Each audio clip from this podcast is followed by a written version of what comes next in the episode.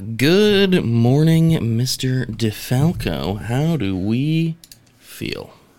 Where are you? What is happening with you? Tell me about your life and emotions. So I was driving by uh, Home Depot. Okay, this, this morning. Yeah. Early. On my way to the gym. Uh huh. Yeah. The gym, like there was a Home Depot in the gym parking lot. Okay. I was like, There's like a, I feel like that's pretty common. yeah, they're like big and whatever. Yeah, no, they partner up a lot. Like, uh, what do you call, you know, with like uh, Dunkin' and Baskin Robbins?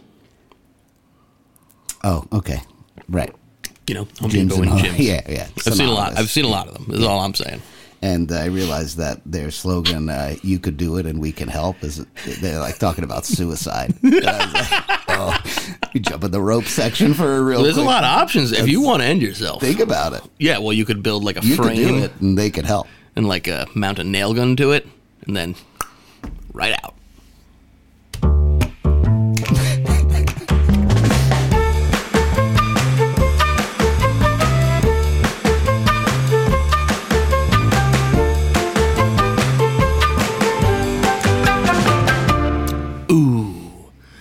Dom, I have to say, I uh, have noticed that you are wearing a snazzy and stylish hat. Yeah, They're, look at uh, us, the, the Hat Brothers. hat guys. We don't we don't hat give a crew. a single tuppenny fuck in these hats. I'll tell you, I'll tell you that. Not a tuppenny fuck to give. Oh my god, I'm lightheaded from that. is it tuppeny or is it timpany? I think it's tuppeny. I don't know. Oh, Either way, we have none of those fucks to give. No, we have we're uh, out of fucks, tuppeny or otherwise. Tuppeny or otherwise, right? so, other than uh, other than your Home Depot gym suicide, uh, what do you call it? Revelation. How uh, how are we doing? How do we feel? we're feeling good. Feeling sharp. We're feeling sharp. I'm surprised how good that hat looks on you. Right. Well, this hat, you know, it's been passed down from DeFalco to DeFalco. Oh, is it a family heirloom? It's a family heirloom. I didn't know. I Yeah, didn't well, know. I was curious the story Back in the it. back in the late 30s, if I recall correctly. 1830s. No, no, 1930s. Okay, so it's not that old. No, no. Okay, we're like just a century. There's on. just a lot of generations. You Right. know, You guys kids having young, young often kids, right. reproduce at a Yeah. young age. I just remember great grandpap always told me that he was uh, Great grandpap.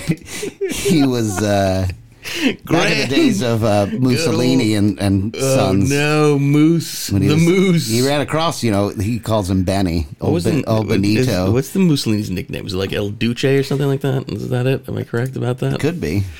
We we were on a first name basis with him, so I wouldn't know Right, the right. nickname. And You just call him Benny. Yeah, we just call him okay, Benny, okay. right. Uh, Completely reasonable. we tried to call him Moose, but he didn't like it. Moose. Yeah, not the nickname. Not Moose a is like nickname a. Moose is like an overweight six foot five frat guy who Right, like just who plays hasn't figured out offensive- how to offensive stop. guard, Yeah, right. absolutely. He's a football guy. Right, too many concussions. Does a lot of keg stands. Kenny, what's up, bro? Hey, Um, yeah, and so during the times of the Moose, yeah, he was sweeping the streets. He had the cleanest street in all of Italy, your your great grandfather. and so Benny gave him this hat. wow, so this is a gift right from Mussolini. Yeah, Oh my god, yeah. that's impressive. That's why I only wear it once every thrice years or so. Once every other non leap year. yes, yes, yes. Two leap years. I heard on the internet that the president is elected on leap years. Interesting. I don't know if it's true, and I Seems fishy. Well, Something fishy. Going both of them happen every four years. Yeah. When's the last ye- uh, leap year? I yeah. I don't know. This is easily accessible information. I, I'm not going to access it. No, no, let's speculate about it. How do you think we could figure it out if we don't have the Google? Um, by not caring about it. Just disregard it. Yeah. Do we disregard and pretend that my earlier fact is true? Yeah. Ah, the American way. Cool. Love it. Great. We're not going to So- wear Mussolini hats and start listening to the truth now. Fun fact about Mussolini is that he's elected every leap year. Stupid. Oh, that's a dim joke. Okay, sorry. Suicide in Home Depot. Fucking Mussolini They like your could do grandfather. it. We could do it, and they could help. This is outrageous. I'm insulted. I'm insulted by what you're saying. Uh, but yeah, I do like the hat. That looks great on you. It's really working. I'm not going to do the whole show in this because my head's already getting warm. Hmm. I'm gonna I'm gonna probably take it off at some point. I'm gonna ride. Your, your, uh, you know, the head, the face, the hands, and the feet. That's where you gain and lose heat. The fleshy cold. bits. I feel like the torso would give off a lot of heat. Thermogenesis. Okay, what the fuck is not. that? It does not. The heat comes from the points. Like so when your when your muscles like when you're doing push-ups and you feel fatigued Mm-hmm. Yeah. you're actually your muscles are actually in hypothermia you're not actually fatigued Interesting. What is so, So, like? Your just muscles are overheated Oh, they're too hot oh, interesting. so if you grab onto like cold steel on your hands or Uh-huh. put like a wet or cold wet cloth on your face as long as it's not like an ice pack and it's super freezing it just Right. has to be cold to touch you'll actually cool down your muscles and you can do more Your little boost. more reps faster Now people are people have lately been talking to me about these ice ice baths that I know you uh, Yeah, the ice talked Hof about. guy. I, I Wim don't. Hof. I, I don't. Uh, I don't subscribe to it in the same. Like my brother does them.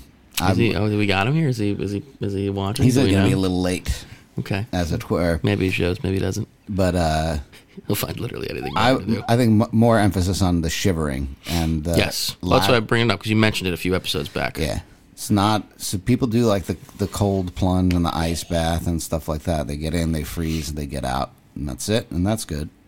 Is it? It wakes you up. Yeah, it, it like increases the brown fat on the back of your neck, which is the fat you have from when, like when you're a baby. Remember, I told you Yep. babies can't The shiver. That's why. spiel about it. So, um, I did a cold shower for about four seconds. yeah, then, you should do it until you shiver. Step Yeah, out, it's- it's- like step out of the water, and let your body come to homeostasis again, and then do it one more time. You'll Wow. you'll see like mental benefits from it. yeah, I'm probably not going to do that. There's like I'm um, going to level with you. After after the experience of the three second cold shower, there are serotonin inhib like serotonin receptors like there's like different levels up to I think one through five, and there's like some in like level three and four that you'll like start to awaken when you do stuff like that. I did it. Uh, come back to I did it for three seconds the one day. Yeah, And then I put a little reminder, and I was like, all right, I'll do four seconds tomorrow. And then every day I'll tack on, and I'll I'll get there. And then the next day I was like, oh, I'm not gonna I'm not gonna fucking do that. we're not gonna make it. And then so like for like three more days it was in the reminders, and then on the fifth day I was like, you know what? I'm just not fucking What doing doing? this. Who am I trying to impress? I was like, who the fuck is this for? I'm good. No thanks. For me, nah. yeah, yeah, I'm doing this for me. I fucking hate this. I'm out. I'm uh, hard out on this. it was on my little. I got that that app your brother uh, recommended to, to both of us. The way of life. Mm-hmm. Yeah, the one I haven't used, much to his dismay. That's pretty good. I wish you would use it. I've I've done some new goal setting techniques, and, What do you got? and they have to do a lot with looking looking at your goals, Okay. um, tracking them as often as you can, whether it's once a week or Tracking is once a night. People just people have such a misunderstanding of themselves and the situations, and put way too much stock into their brain and their perception of things. Well, yeah, because that's a lie all the time. Always. It's the most Yeah. useless thing. I don't understand. I was talking to my family yesterday and we were talking about like psychic stuff and ghost stuff. Yeah. And I was like, guys, I'm pretty sure that's not real. Yeah.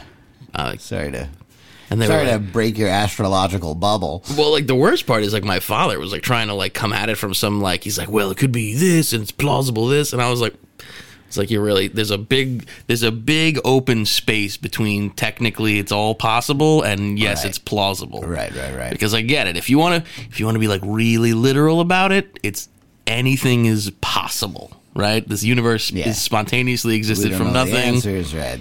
Anything could happen. Yes, fine. I'll admit it. I'm not a fucking maniac. There's no absolutes here. But to go from that, Speaking of suicide, like imagine we found out that reincarnation was real. You And you know, to like keep people coming would back. just like keep killing themselves Imagine. until they got into a good body. did you ever see that movie Wristcutters? Oh my god, you would hate it. sounds too on brand for It's me. um, it, it takes place. It's based off of a short story in a book that's really great book of short stories that I have somewhere. I don't know if um, maybe my mother might have it. Um, a bus driver who wanted to be God is the name of the collection. It's by some Israeli guy. wow, that's I'm in. They're really f- like bizarre, sort of like surrealist short fiction. Okay, Fun stuff, right? And one of the longer ones, it, you would get such. It's so it's weird. Um, so the the premise is that the main character wakes up in this like dismal world, but it's not like dismal's the wrong word. It's like everything's like dingy and grayish and like faded and uninteresting and Gotcha. depressing, dull. very dull. And all the people that populate this world are suicides. So this is the afterlife for people who commit suicides. It's like this dull, empty, boring reality, and nobody wants to kill themselves in this world because they're like, "What if it's actually worse after the fact?" Ah, fuck, I Yeah, love that. that's really I'm good. Mm. It's, a, it's a good. It's a great Sign movie. daddy up. I used to have it on DVD. The DVD.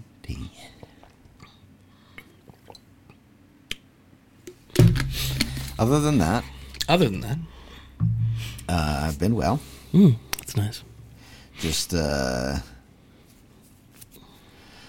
just getting back on. Oh, so about the goals, about like I think tracking is important, right? So you can Yeah, learn yourself because that's how you can, you know, you know, you should have five goals that you're working for in like a 30 to to 40 day span What are your five goals? and you should complete you should complete 3 of those 5 85% of the days. You should do at least 3. What are your goals? My goals are, you know, a little different. Why do I got to share them with you? You brought it up. Uh, I want to get. I don't want to, you know. I'm trying, want- you want me to elaborate I'm on this to, topic like, that I've like- started? I think what what was the most fascinating thing that I learned is that you have a almost a two times more likely chance of achieving your goal Mm-hmm. if you f- if you visualize future failure instead of future success. Can I just tell you, interestingly, that I've been thinking about that a lot since you said that to me the first time. Right. And not that it's worked, but but it's the closest thing to working. Right, Like yeah. I was at the vending machine and I was like, "Do I want these Pop Tarts?" And then I was like, "Just imagine, just like five years of Pop Tarts, you fat slob." Yeah. Yeah. And I was like, "Oh my god." Yeah. Without the beratement, then I bought the better. Pop-Tart. Right. What? What do you Without- mean? Like, No, I understand. yeah, I, I I'm get not yeah, following. uh, same, What same, same, same. But yeah, so if you have, yeah, so you, so like especially for me, it's easy because I can look at a picture of myself hundred pounds heavier. Like that Sure. literally exists. Yeah, a, yeah. a lot of them. Many. Many of them. You were not shy. Yeah, so yeah, a lot of me on stage looking like I'm wearing a bulletproof vest underneath my North Face jacket. Nice, underneath nice. my shirt. Underneath all five of your Yeah, shirts. yeah. So it's rough. So it's easy for me to kind of look at that and be like, okay, like You look like you know what you look like is like if you took one of those like a like a sports mascot and like you shaved the fur off and you just put a shirt over it and like your head is sticking out the the Aaron top. Rodgers jersey over it. Yeah, and a pair of basketball What's the stupid thing in Philadelphia called? That ugly thing.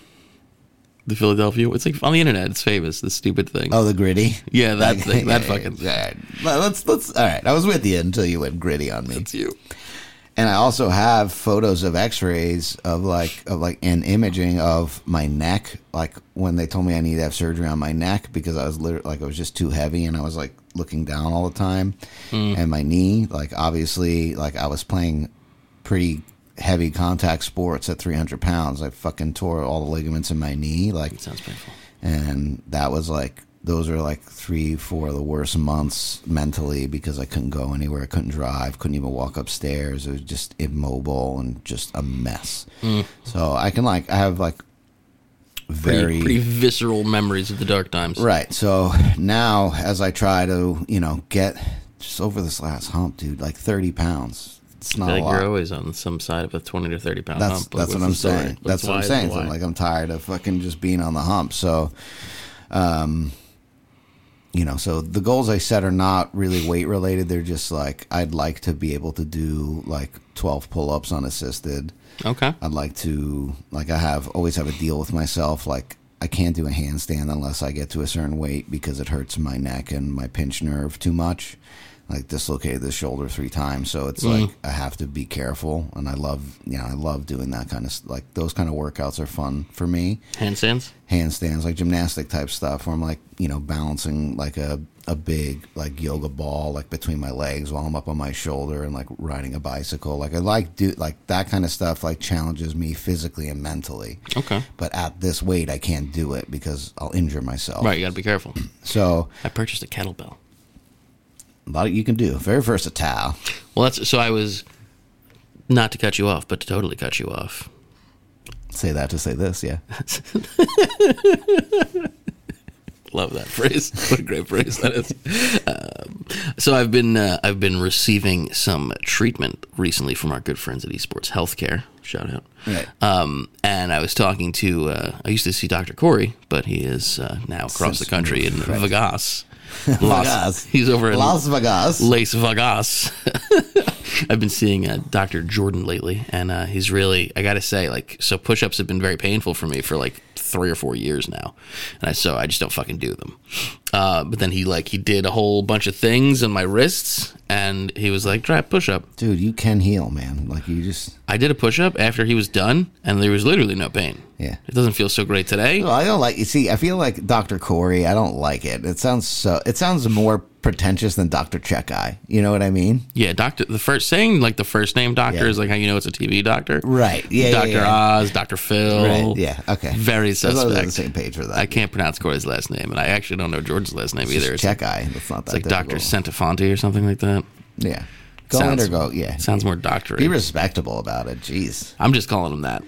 I just Yeah. I want to call him that. Right. That's me. It's fun. Like, Dr. Jordan. But yeah, so you can do push-ups now. So like, Uh, yes, I've been doing them. But he was the one who recommended to me. He said, once you get a kettlebell, and if you do like just about 100 movements a day, he said, you'll notice, because he said he's been doing kettlebell stuff, and he said within the first two weeks, he had noticeable like strength and firmness increase, and he said all of his his um all of his patients were like literally being like, wow, your your grip strength is stronger like than it used to be. So. I Dude, I figured think- I'll uh, just fucking do something about it. I gotta do something. This has to be the year. The response, dude. So like we said, we look at all these like studies in rats and mice and stuff like that, and we act like we're not ninety-seven percent the same DNA. Mm-hmm, Sure. we literally are. So the body and the brain, just this really intricate mechanisms to motivate you to be healthy and better. Hmm. So like in the beginning, there is they they call that the dip like losing 130 pounds like the first 50 pounds is so easy. It just comes right off. Like if you so was it like it, it gets easier every day. The hard part is doing it every day right? Yeah, right, right. so it is so easy that first 50 pounds but the next 50 pounds is brutal. The next 20 pounds is brutal because you know. I would just like to lose 50 pounds. Right. Well, you know, you don't have 130 to lose, so the first 20 will be really quick, and then the next 20 will be really difficult, and the last 10 will be a breeze because you'll already If I be could just, I body would, type you I would be, quite happy if I could at least for now get under 200. I mean, I'd like to get back down to like 170, 160. Well, dude, that's why I like all these weight loss programs. They taunt this, like, "Oh, you're going to lose 20 pounds in 30 days, or your money back," because 'cause it a fucking moron could lose 20 pounds in 30 days. How do I lose 20 pounds in 30 days? Just eat chicken and salad and walk. You need to do 150 minutes of zone two cardio a week. That's it. 150 minutes of, I can, and I can do that by tossing a kettlebell around, right? Yeah.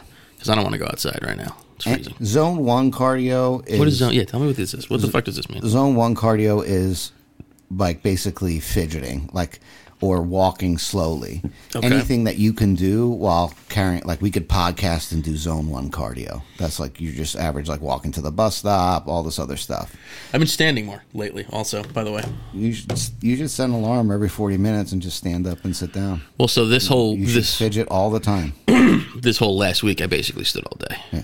Every day. It's great for you. Great for a lot of different reasons. But and then so zone two is like anything where you can have a conversation but winded.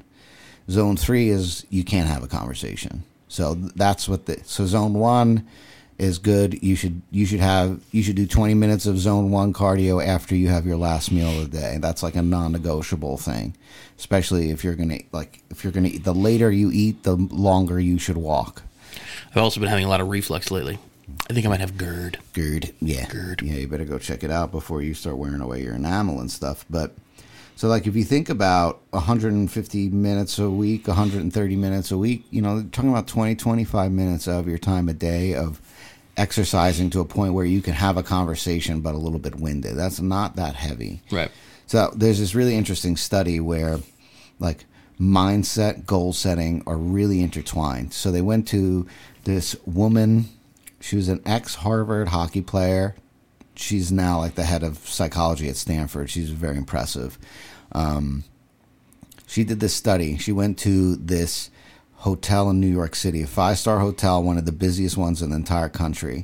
And she took a hundred women that work there and asked them, "How much do you think you work out a day?" And forty percent gave themselves a three out of ten. Thirty percent gave them uh, like a six, between a three and a six out of ten, and then the last like twenty percent said six to ten right? So what she did was this is like before Apple Watches and everything. She gave them pedometers. Okay. She strapped them all up and showed them that while they're at work, they're actually doing more cardio than 85% of the people that do cardio. Not even people, like people that are Wow. active. Interesting. And just by them being aware that they're working out or exercising at work, their blood pressure went down on average 10 points each. They all lost weight without changing diet, without changing habit, without changing anything. Hmm. Just by being aware.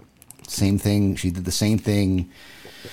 Really, fuck, really incredible woman. She was like the the study we the the thing we have the most scientific study on mm-hmm. is actually the placebo effect okay. because every time a new medicine gets released, they have to run a blind placebo, which is all the same no matter what the medication is. Whereas so the medication is all different. So what would they have is millions of studies on what the placebo effect is. How fascinating that is. What a Crazy. Oh, that's fascinating. So she put 50 people in two rooms, 100 people total. Has anyone written a book about that? I don't know. Really interesting. Call it the placebo effect. Placebo effect. It writes itself. Right. And there's a lot of data to go through. So she gave 100 people, 15 in each room. So she goes into your room and gives you a shake. And she says, "Evan, this shake is made of kale, blah blah blah. It's going to it's going to um, give you all the nutrients and vitamins and calories, like perfect diet meal replacement shake." Okay. Then she went in the other room and she gave the same exact shake, which is like a neutral, like protein shake. And she said to them, "This is a high fat milkshake that's meant to taste good and makes like made to fill you up." She gave them the same shake once a day for a week. The people, and then they we have I forget what they're called, but we have these um, these things that are active when you get hungry, and then as you satiate yourself and eat, these things forgot what they're called in your brain, like floating around to let you know that you're Brain hungry. things. right?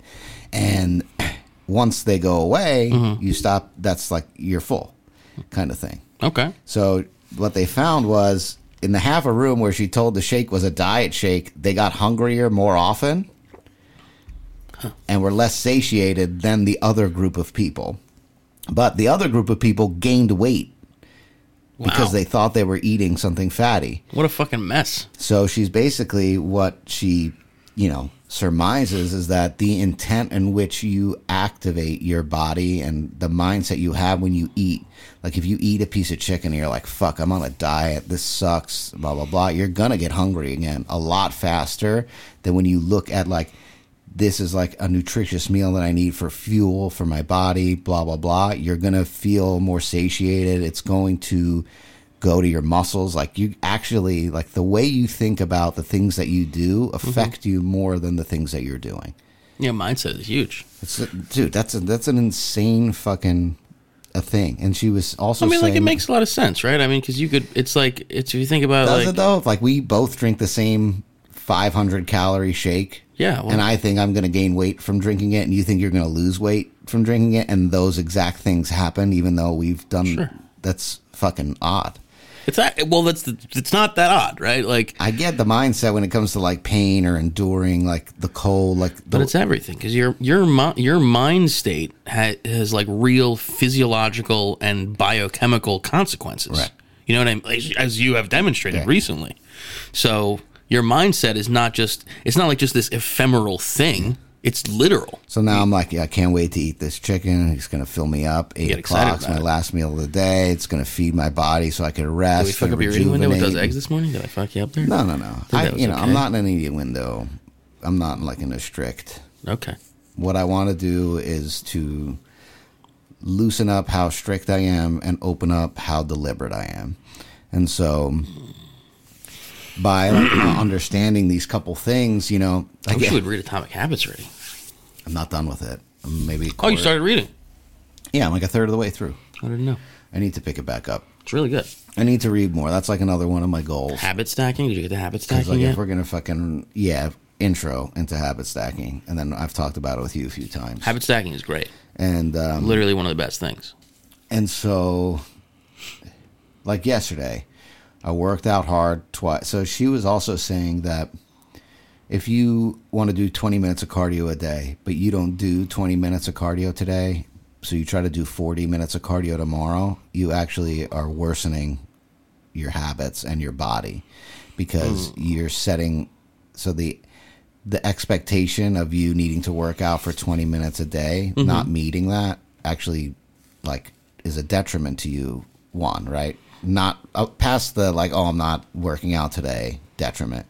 Then tomorrow when you when you're like oh, I need these 40 minutes to make up for yesterday, the expectation that you're putting in your mind and your body is that like at those 40 minutes like that's a neutral workout for you you're not burning fat you're not like doing the like anything that you need for like long term because mentally you're trying to make up for yesterday.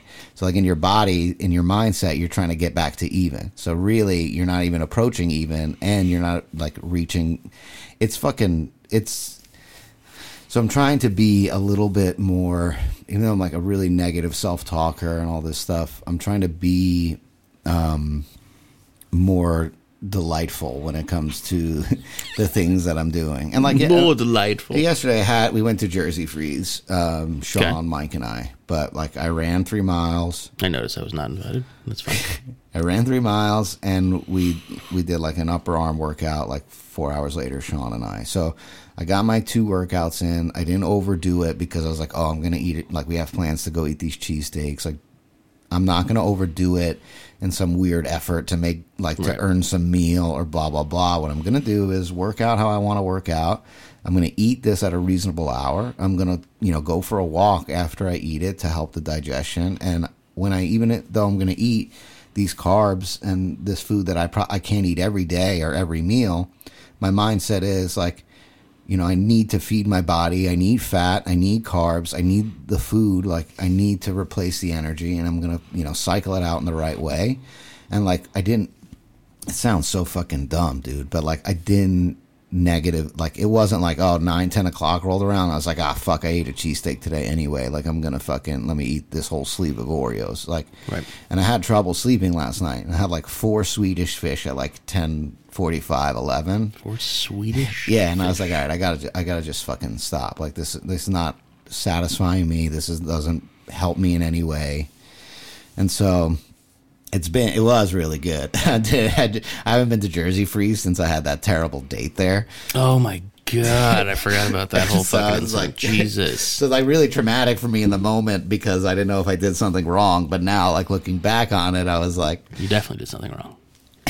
I just I was I was like re, like re-remembering. I was like you know on a good amount of mushrooms after the workout. You know just you know nice microdose to get Sure, do yeah. the workout on the weekend. It's like full microdose PTSD. And I was like waiting for my cheesesteak, and I just I, I had like not PTSD, but like flashback to her like Traumatic flashbacks, While not PTSD though. Very like- different.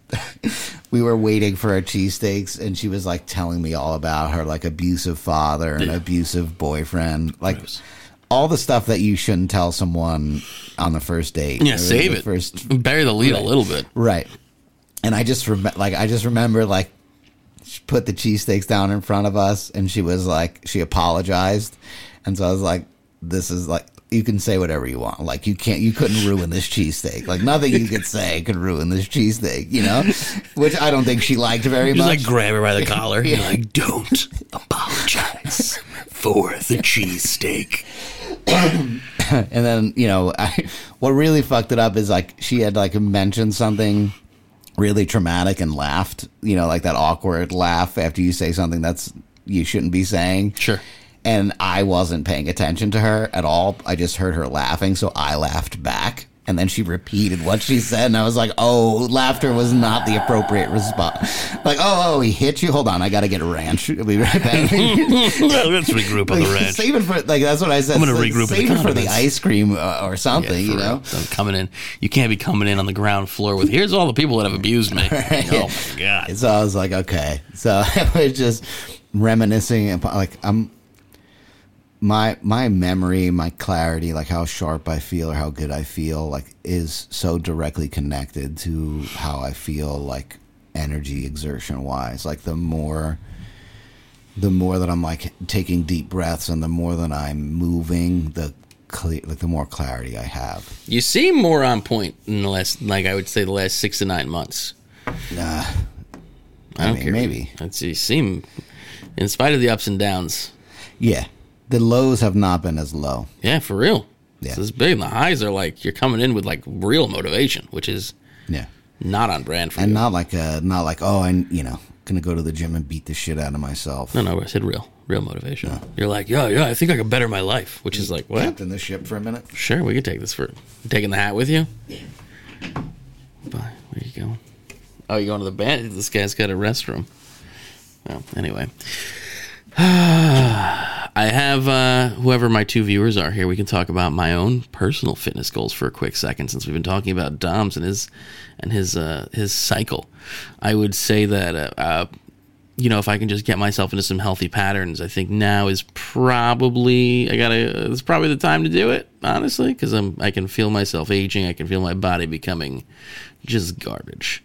It's just mushy, mushy garbage body, and I just am tired of the muscle weakness and the difficulty climbing stairs and feeling so heavy, and it's uh, it's just not not a fun time.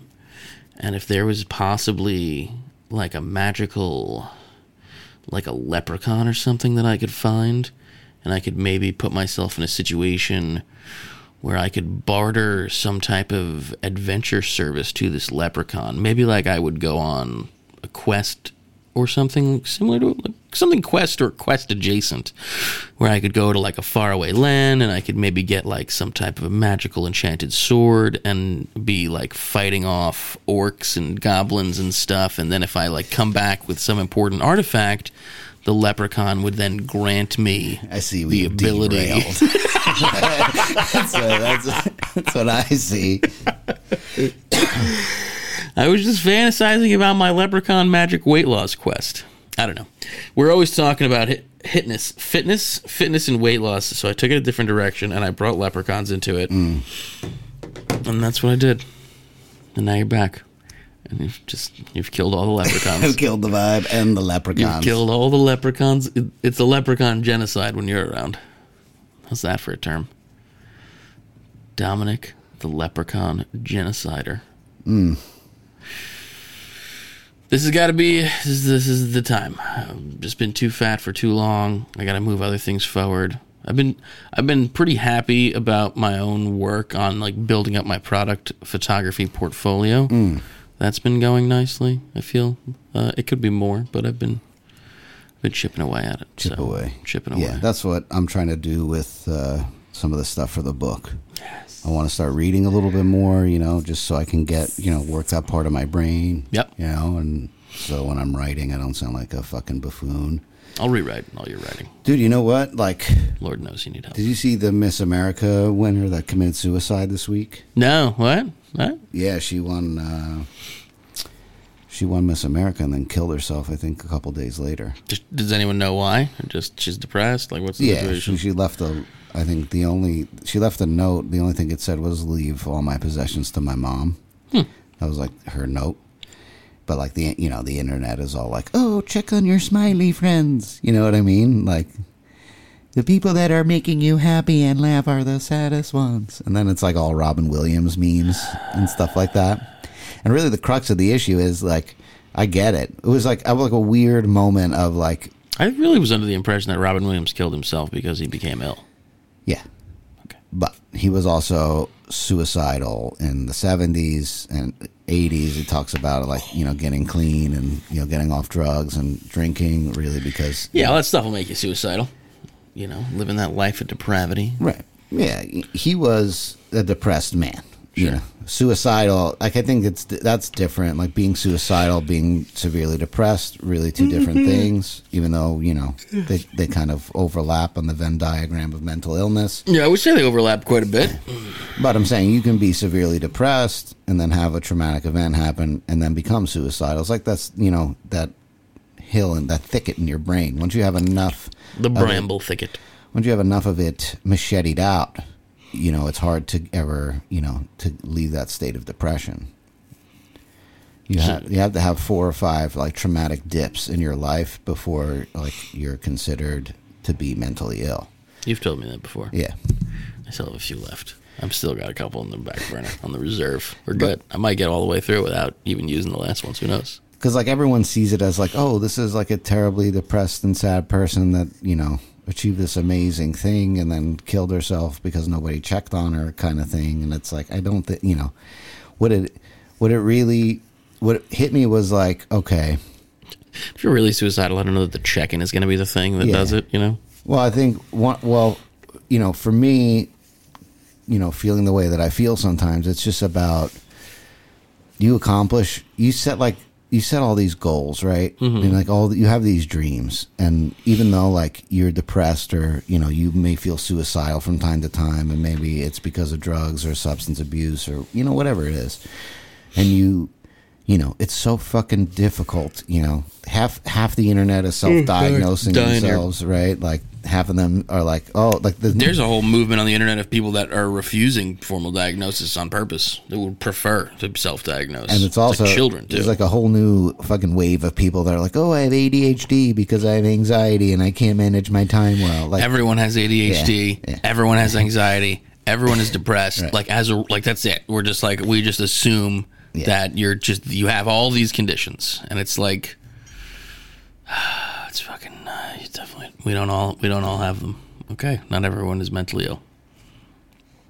I think this is interesting, and this harkens this harkens a little bit back uh, to our old favorite and uh, my my personal favorite, our buddy Ted, who uh, who interestingly categorized a lot of mental disorders as just sort of maladaption to bad social situation, right? Like we have this society and this culture that's sort of unnatural for not that it's unnatural, but like that our brains are not really evolved to function within the framework that we've put them in. Right. And when we end up maladapted to that framework, we go, oh, well, there's mental illness. right? Yeah, It's mental illness, but it's like you know, if you if you like strapped a heavy a heavy backpack of rocks on someone's back and made them walk around all the time with it, and they they end up with back problems, you wouldn't you would know, you know what I mean? You wouldn't be like, oh, well, this person is just predisposed. right, yeah, yeah, yeah. just- that's just how it uh, is. there is that study. You know, the closer you are to someone genetically to the mental illness, the likelier chance you have it. But like, dude, like,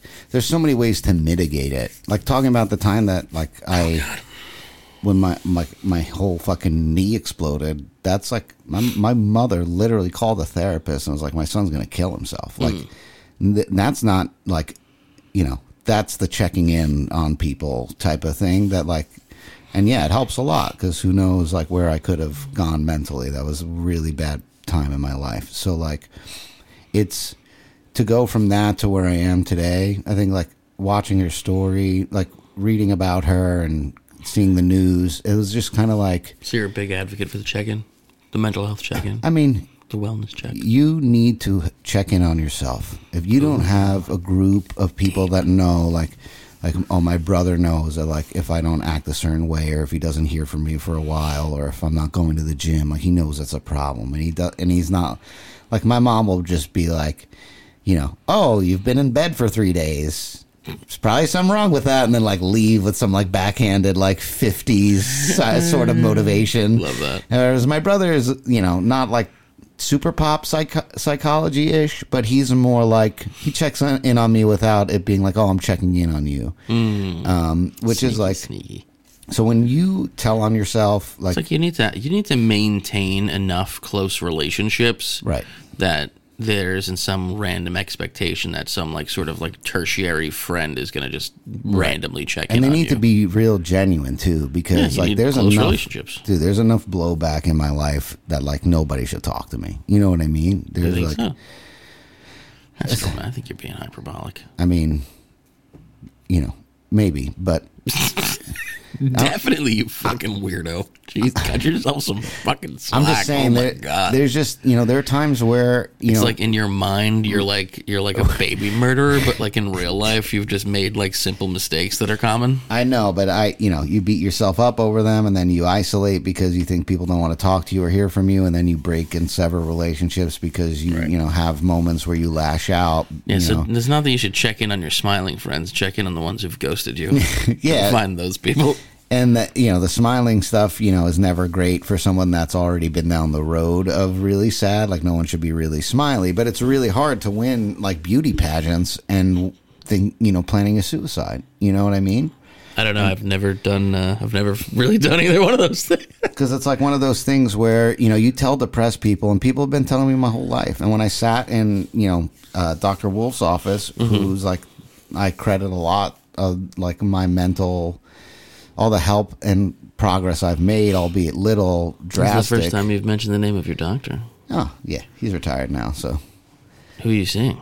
i still see him Okay. he just doesn't after covid he just you know 70 right. something blah blah blah but um. He's just handling his current patients. it's more of like one of those you know he was like just give me he was like oh you like you want to kill yourself like you really think that's going to be like a great thing You think that's gonna be so like, effing cool? all right so like i've talked about this before. It's like Yeah, all right you want to kill yourself? Then give me like 90 days of this. Like what do you give a shit? If you're going to kill yourself what do you care if you go run every day? Like what do you care if you care about yourself? If you're just going to kill yourself it doesn't matter right? That was like his whole like pitch it wasn't like oh you need to stay alive for the people that love you and blah think of your grandma. Like none of the none of the stuff that i heard in therapy in the past right? It was more like oh you don't want to be here and like you're not going to live anymore? Cool. Like let me show you like a list of things that you should do for the next three months and if you want to kill yourself after sure. See how it goes. And i was like oh that's a pretty good deal. Right because like You're like, so I could still die? right.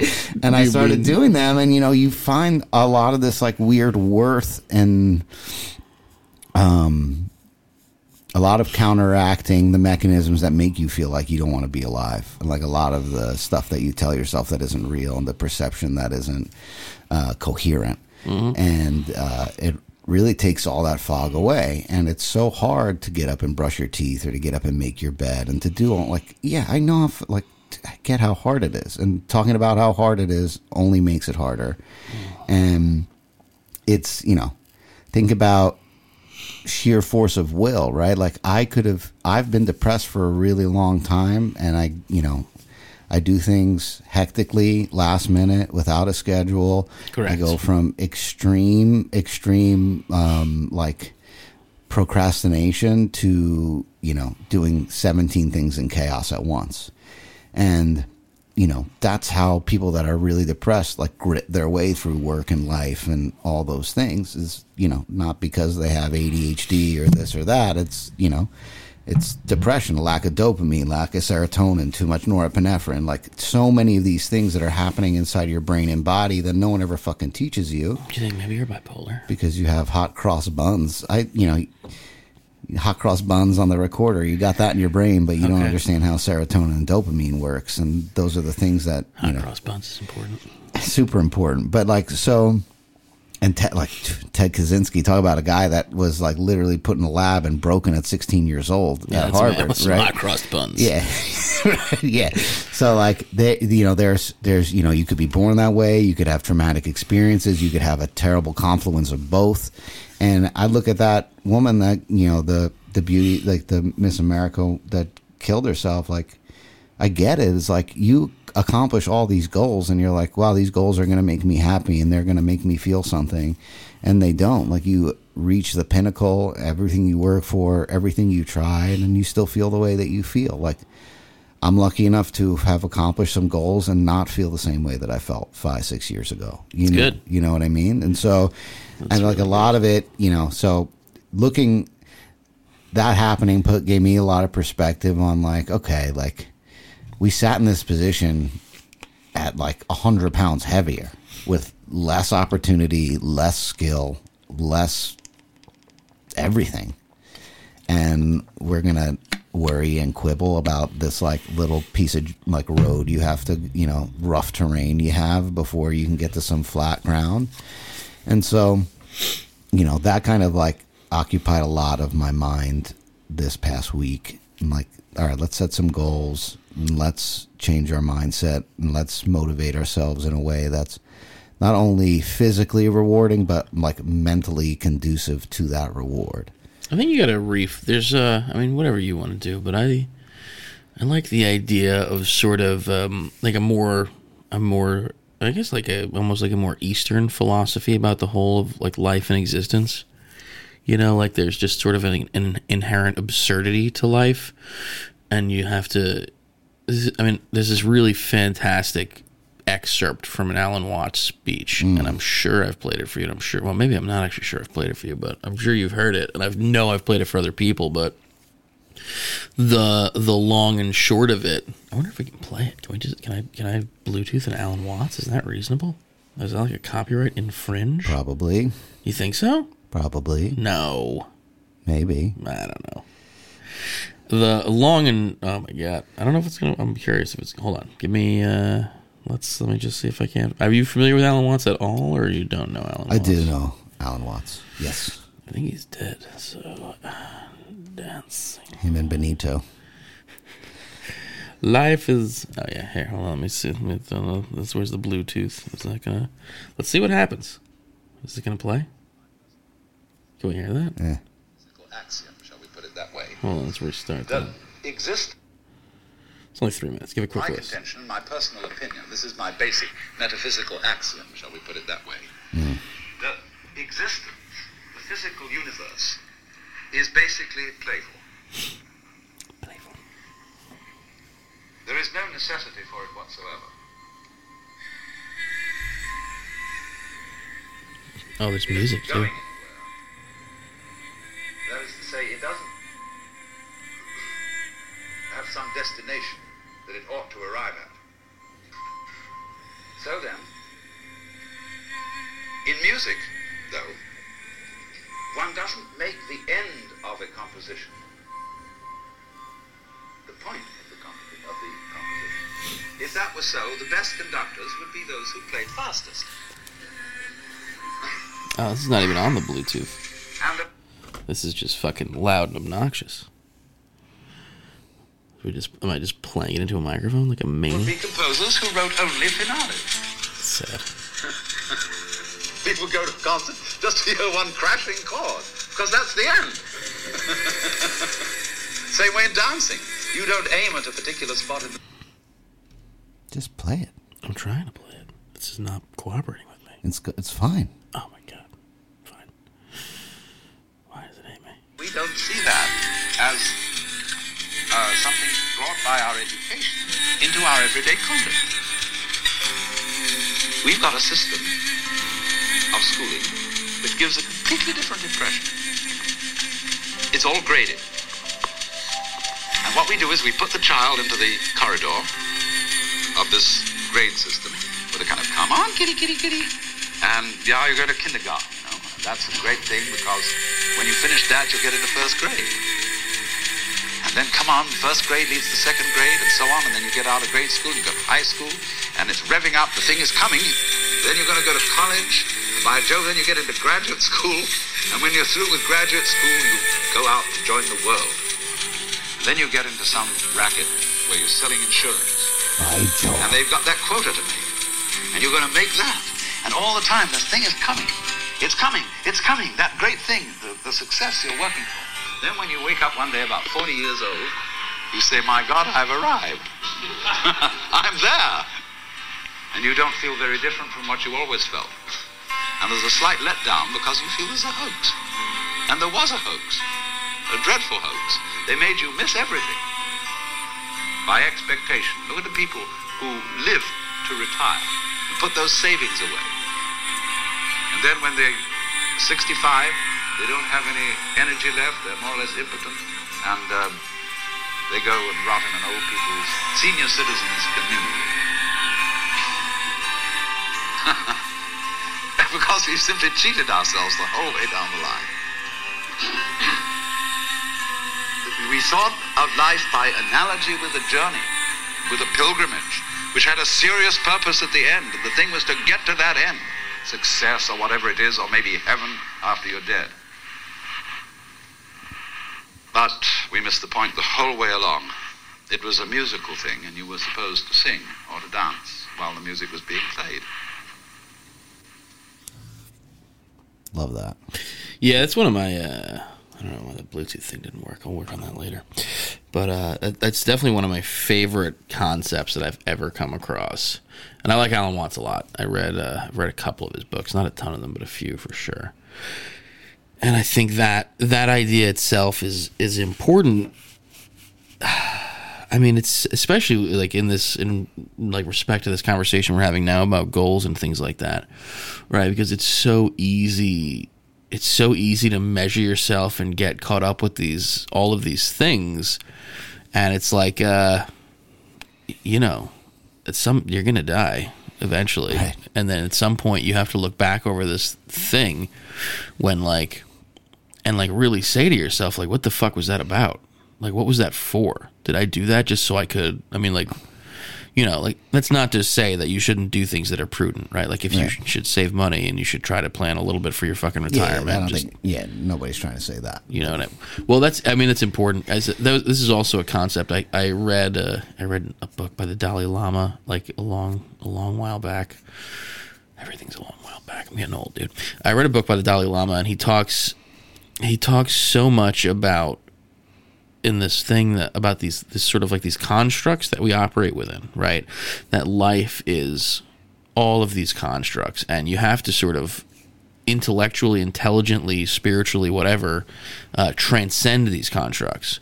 However you can't do that until you first understand the importance and the necessity of the constructs.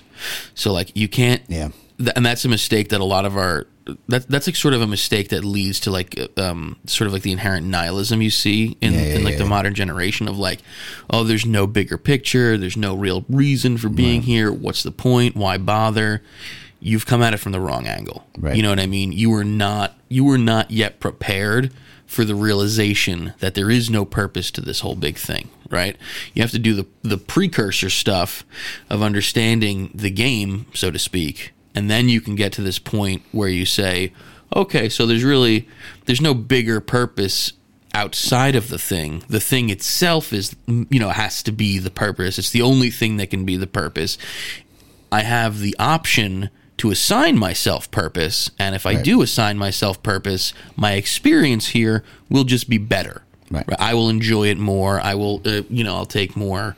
I'll be able to take more pleasure from the day to day, and you know, like I had a, I had a, I had a noble, a noble guide in the in my twelve step days who one time was talking to me over like doing dishes, like he was washing dishes, and he was like, you know, most of your life is this, you know, like, Yeah. like the minute to minute mundane. The minutia, right?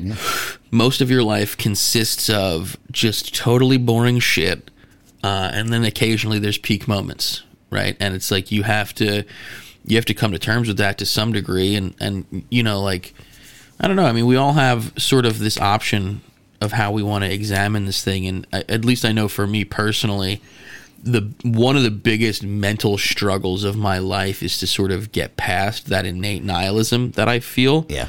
And I struggle with that a lot, dude. Mm-hmm. That's the hardest That's thing your- for me. yeah, that's your thing. To like I find I have such a hard time believing in anything, you know, and like I I try and I hold on to things for a little while and I and they go and they come and they go and it's just it's really just a challenge. It's really hard. It's always been really hard to like look at I, I just don't understand how anything is supposed to fucking matter. I don't, you know, like intellectually, like because it, as soon as you broaden the scope a little bit, you're like, oh, okay, so it's all for shit. Like, what's the point of any? And it's that's no way to like really live. You know what I mean? That's not conducive towards happiness. So Right. The the only way, see, it's like a weird. You got to be selfish in a way. No problem. In a lot of ways. Noted. Everything that we do is selfish. It's, just about uh, you know being selfish and pretending to care most of the time.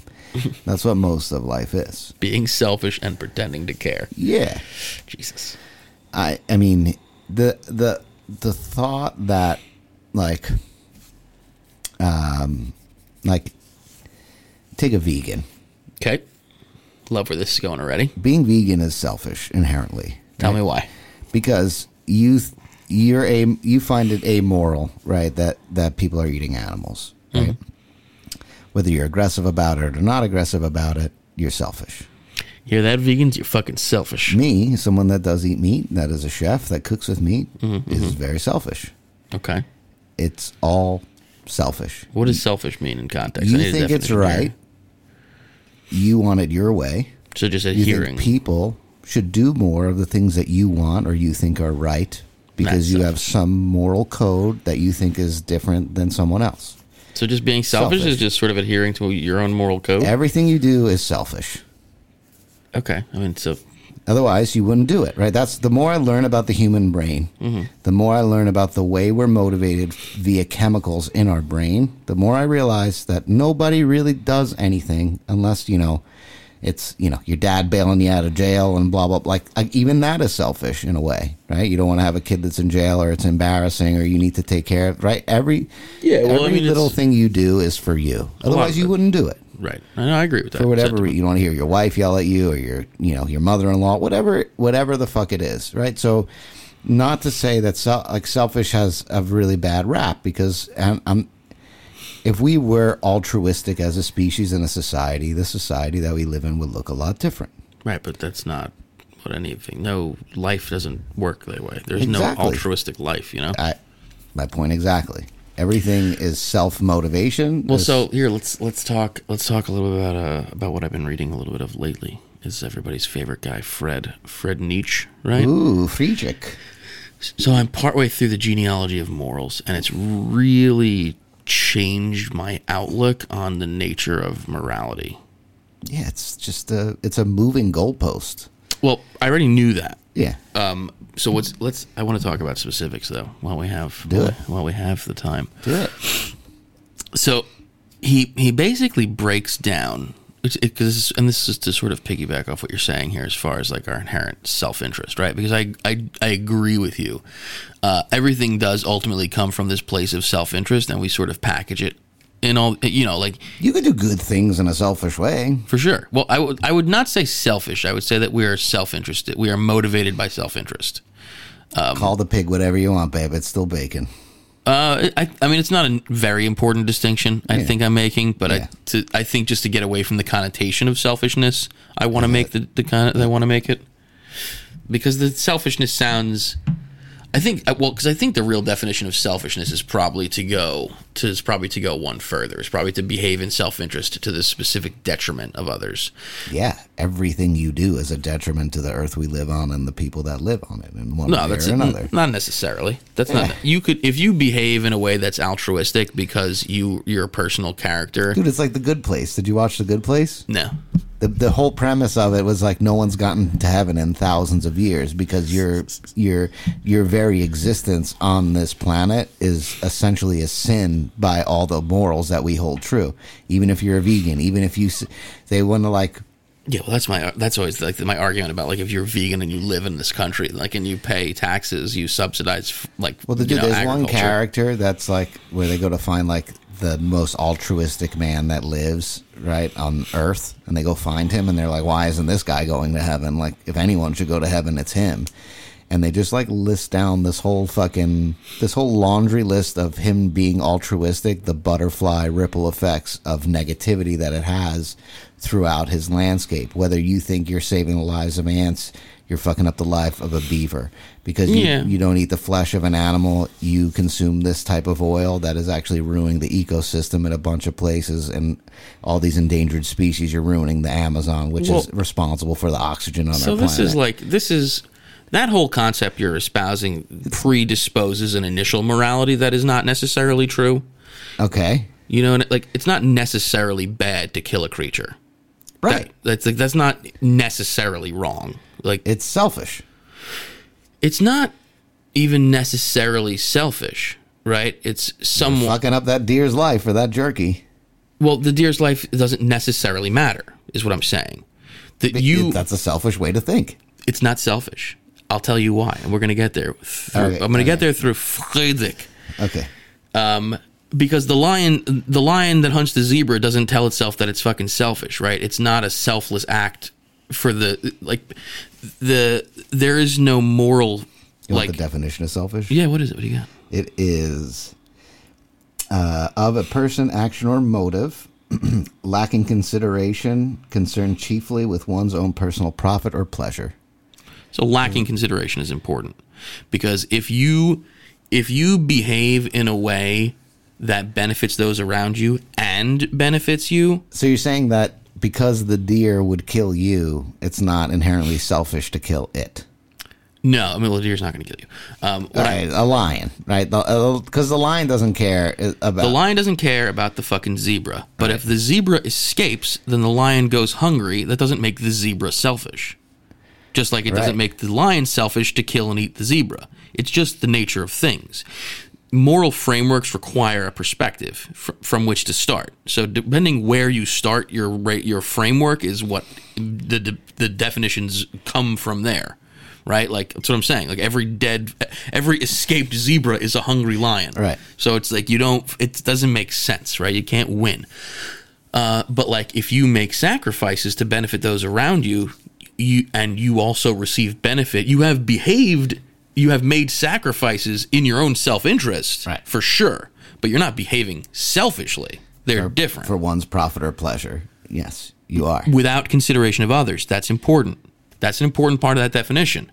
If you have considered others, But that's my whole point, right? If you being vegan, Mm-hmm. right, the, the chief thing that um, this grapeseed oil or whatever it is that is Palm oil? palm oil that's in most palm oil is huge. That's a big one. like big in all vegan foods is literally dismantling and displacing all of the rainforest and the animals that live it. They're like like killing one of our most precious resources on this planet. yeah, depending on where Arguably you worse than you raising chickens or cows in inhumane ways It and just killing depends. them and it eating them. depends where you start your framework, wherever you want to put it. Right, but that is selfish. It's all selfish. All right, if it's all selfish, then it's a meaningless concept. Right, that's my point. Then we can just throw it away and stop talking about it because it has no it has no bearing on any situation. If every choice, regardless of any consequence, is inherently selfish, then it's a useless term. It has no reason or meaning for existence. So It only only for only to control your level of morality based on the laws that are set in place. You you've broadened the definition to a point of uselessness, is what I'm saying. It's not the word's fault. This is your fault. you have made the whole it's society's fault is my point. selfish has a specific scope. Sure. Outside of the scope, Because we use it to shame people in order to conform to what we want. yeah, it has to do with your behavior within a group. It's selfish is about group dynamics. Selfish is not about culture, right? A cult. This is, like, I have this whole argument with this woman I work with, and she keeps make she like weirdly wants to make this point that corporations exhibit sociopathic tendencies, right? Mm-hmm. That corporations are sociopaths, but like. If you're going to start down this road of weirdly anthropomorphizing things and then attributing conditions to them that they that you like you're speaking in metaphor. So once you start speaking in metaphor, you have to sort of get you got to get loose and get flexible, right? Because your metaphor is not better than my metaphor. They're just fucking different metaphors. They're not concrete in their Right. their very nature. They are Right. supposed to convey points poetically, right? That's the concept of metaphor. It's like uh, Joe Rogan getting kicked off Spotify for being racist. I don't think he's gonna. Kick, you think he's gonna get kicked off? They, I think they did. They took all of his stuff off Spotify. I. Uh, did they? No. I haven't been watching that close the last couple of days. they're like they're censoring Joe Rogan for being racist on Spotify when in reality I don't believe what he did was racial. they didn't do anything racial. What is he? Fu- And, what- like, no, meanwhile- about COVID or something. He's still on Meanwhile, we uh, no dude. There's a lot of people calling Joe Rogan racist on Twitter. I don't know what. I don't know. Yeah, they found though that's some other thing. I mean, not some other thing, but that's they dug up some old instance where he said the n word or something. dude. It's yeah, and and of and of those people like that are complaining. That's all Rogan. Okay, so what they just censor some of his stuff and remove it? I think they took down some number of episodes, Okay, but I mean, he's got almost two thousand yeah. episodes. So, so they took some down and you know, one side is outraged and the other side is happy. And the side that's happy is the side that literally voted for a man that has said the N word in open Congress in a derogatory way. Yeah, the double standard is preposterous. It's Look crazy. At, I mean, you see the Whoopi Goldberg situation, obviously. Yeah, that's that was a nu- like what a nuts thing. And then what? You know, you get a two week suspension. No consequences. That's not. Yeah, it's nothing. I heard. Oh, I saw this great meme, and it was like if the left didn't have double standards, they would have no standards at all. I they both. You know, it's that's a, there's double standards. It's everything. Everything well, 'cause is it's all viewed through the prison of you. The prison have of to. you. This is the concept. Your morality is a fra- is only a construct and is only a framework. Let's talk about Fred for a second, though, because he talks about because it it's really changed. I've really changed my mind on what is quote unquote good, Okay. right? So he basically he basically draws the line back to the early early Christians or the early Jews, Right. which are actually uh, a marginalized group Back to Babylon. about 2,000 years ago. Yeah. Right? Because 2,000 years ago, the Romans are the dominant force. Right. And the Roman Empire has a thing for feeding Christians to lions. And they think it's all great fun. Right.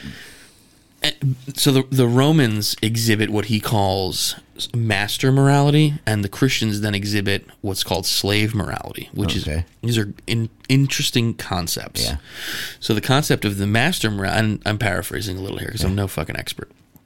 The concept of master morality is very simple. It's basically like rule of the jungle. I'm in charge. What I say is moral. Is moral. Absolutely. If I have the if I have the thing here. strength to exert my will, then I am right. Right. By by virtue of the fact that I'm doing it. Right. Yeah. And Yeah. That's like the Pope or the President. You know. not the Pope specifically. really. Yeah, well, the Pope exhibit. So we're gonna get there. Okay. So this is the morality that it's like if I want to make you suffer and I have the strength to make you suffer, then it's right. That's and it's very simple. Like it, there's no, there's not complexity. This is warrior mentality. Right. And this stuff, this comes, you know, I believe this stems from like early biology, right? Like dominant, strong creatures mated the most and had the most reproductive success. And this is, I believe, why subconsciously women are attracted to these strong, arrogant men. men. Yeah, for and, Well, not necessarily tall, but yeah, that's part. That can be part tall. of it. They can't be tall. That's not the important part. Yeah, the attitude is the part. Right. Their the arrogance and the strength that they exhibit is attractive to women, right? Because this is an early thing. So the other kind of morality, the slave morality, is the kind of morality. So this this morality says we are subjugated, therefore the the what's happening to us is bad, right?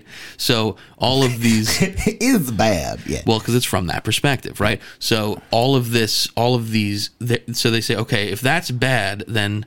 Er, like if that's bad, ergo the opposite. Its opposite is good. Right. So, if Not feeding us to the lions. well, if strong, dominant people are overpowering you and refusing things to you is bad, then that means sacrifice, altruism, Right. turning the other cheek. That that's these people then justify their weakness yeah. as moral as a moral rightness, Right. and they have to then say, "Oh, don't worry, God will get our revenge for us," Right, yeah. because they are too weak to do it that. themselves. Yeah. And this is the foundation of modern Western philosophical morality that underpins everything our culture believes.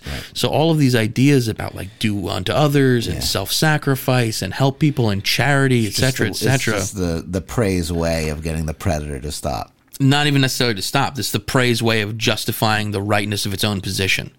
Right? This is the praise way of dealing with its own state. Two thousand years for it to come to full force. Well, it's, it's going further. It'll be more than this. And, Yeah. and the Bible is interesting in that it says the meek will inherit the earth. And in a big way, this is what's happening now. yeah.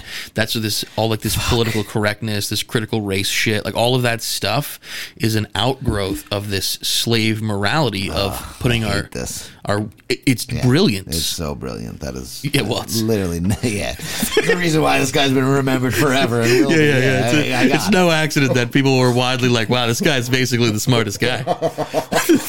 This is like. Got this it, guy is right. one of the smartest dudes ever. Yeah. So, and this is just this is just the idea, and this has changed. Fascinating because everything. Right, even if you're not a religious person, you live in a society based off Yeah. this religious Yeah. morality. There's fucking so, God on our currency. dude, everything that you thought was good your whole life is what a lesson that came from this herd slave mentality. Yeah, it's either fucking Job or Pinocchio, one of the two. It's it's fucking wild shit. yeah, that's Stay away bad. from- Disney and the Bible really just. Job. I mean, the Book of Job is fucking preposterous. Yeah. It's the most ridiculous. Like, I, the Book of Job is insane. God literally turns around and just like for on a whim to prove a point, crazy just works of fiction. just betrays this man. yeah, And God's a real big piece of shit if he's real. You know what I mean? Well, so this is That's what I think is hysterical too, because like people are like, "Oh, pray for me. Such and such is in the hospital. Help me, and I need your prayers." And it's just like, I just don't. I I get that people need that to feel like they like because they can't control anything and Sure. they need something to control the uncontrollable. But like, I just find it. I just feel like a straight face. I don't understand how people live the lives that they live and then believe that Space Daddy is going to take care of their. cognitive dissonance is the realest fucking thing.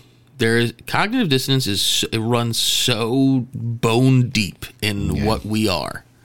We are so situational. We are so current. We're like it, the the non the number. I mean, like Like the amount of people on any given like on any given week, Mm-hmm. just when you're scrolling through social media, when people talk about how they don't compare themselves to other people and they shouldn't, and they're not competing for anything, Sure. and then post their fucking Wordle score seven times a day, oh yeah, like number. Are you playing Wordle? Have you been I'm not. playing? No, I don't oh, it's care. a fun. I play it. I just don't. there's like Loodle and Foodle and all this you other should play shit that's some. Wordle. I don't. I just don't. I like that. You know, I like brain teasers. I like puzzles. It's It's, a fun, fun, game. right? I like to play it. I But- talk about my coworkers. It's just like I don't fucking post my Wordle score. That's fucking obnoxious. everyone. You know, all these people posting their Wordle scores like for like it's for themselves. Like that's the like it's such a fu- like this is the world we live in is so fractured. It's hysterical. It's delusion. The fa- the idea that anyone does, the idea that you stand up in front of a group and do anything for yourself is preposterous. You're obvious, like obviously, the whole first part of it is you being in front of a group. Like Like some some dude's like, oh, I'm I'm so sad. I don't know where I belong anymore. And then he like takes a selfie while he's hitting a vape. And you're like, oh yeah, you're so sad. You're having this existential crisis about you don't know where you belong. well, so TikTok is a nightmare. of This there's people uh. that are like literally crying their eyes out, tragic, screaming, emotional outbursts. The world getting attention. It's performance, right? I mean, well, this is your everybody's favorite modern comedian. Talk about geniuses. Bo Burnham Yeah. uh, points this out, like Yes. just succinctly and articulately in articulately. Articulate. Thank you. Um, in Inside, when he talks, he, he So sort of good. throws away the line where he says uh, he puts out this idea that the real world is the staging and the performance stage. The stage. The real world is the stage on which we perform, so that we might. Well, yeah, but more, but like it's even the divi- the the division Yeah. Shakespeare talked about was like. In, in Shakespeare's version of it, like you and I are on the stage, but so is the audience Yeah. in Bo, what Bo talks about is that everyone has their own private little stage Right. that no one else sees. Yeah.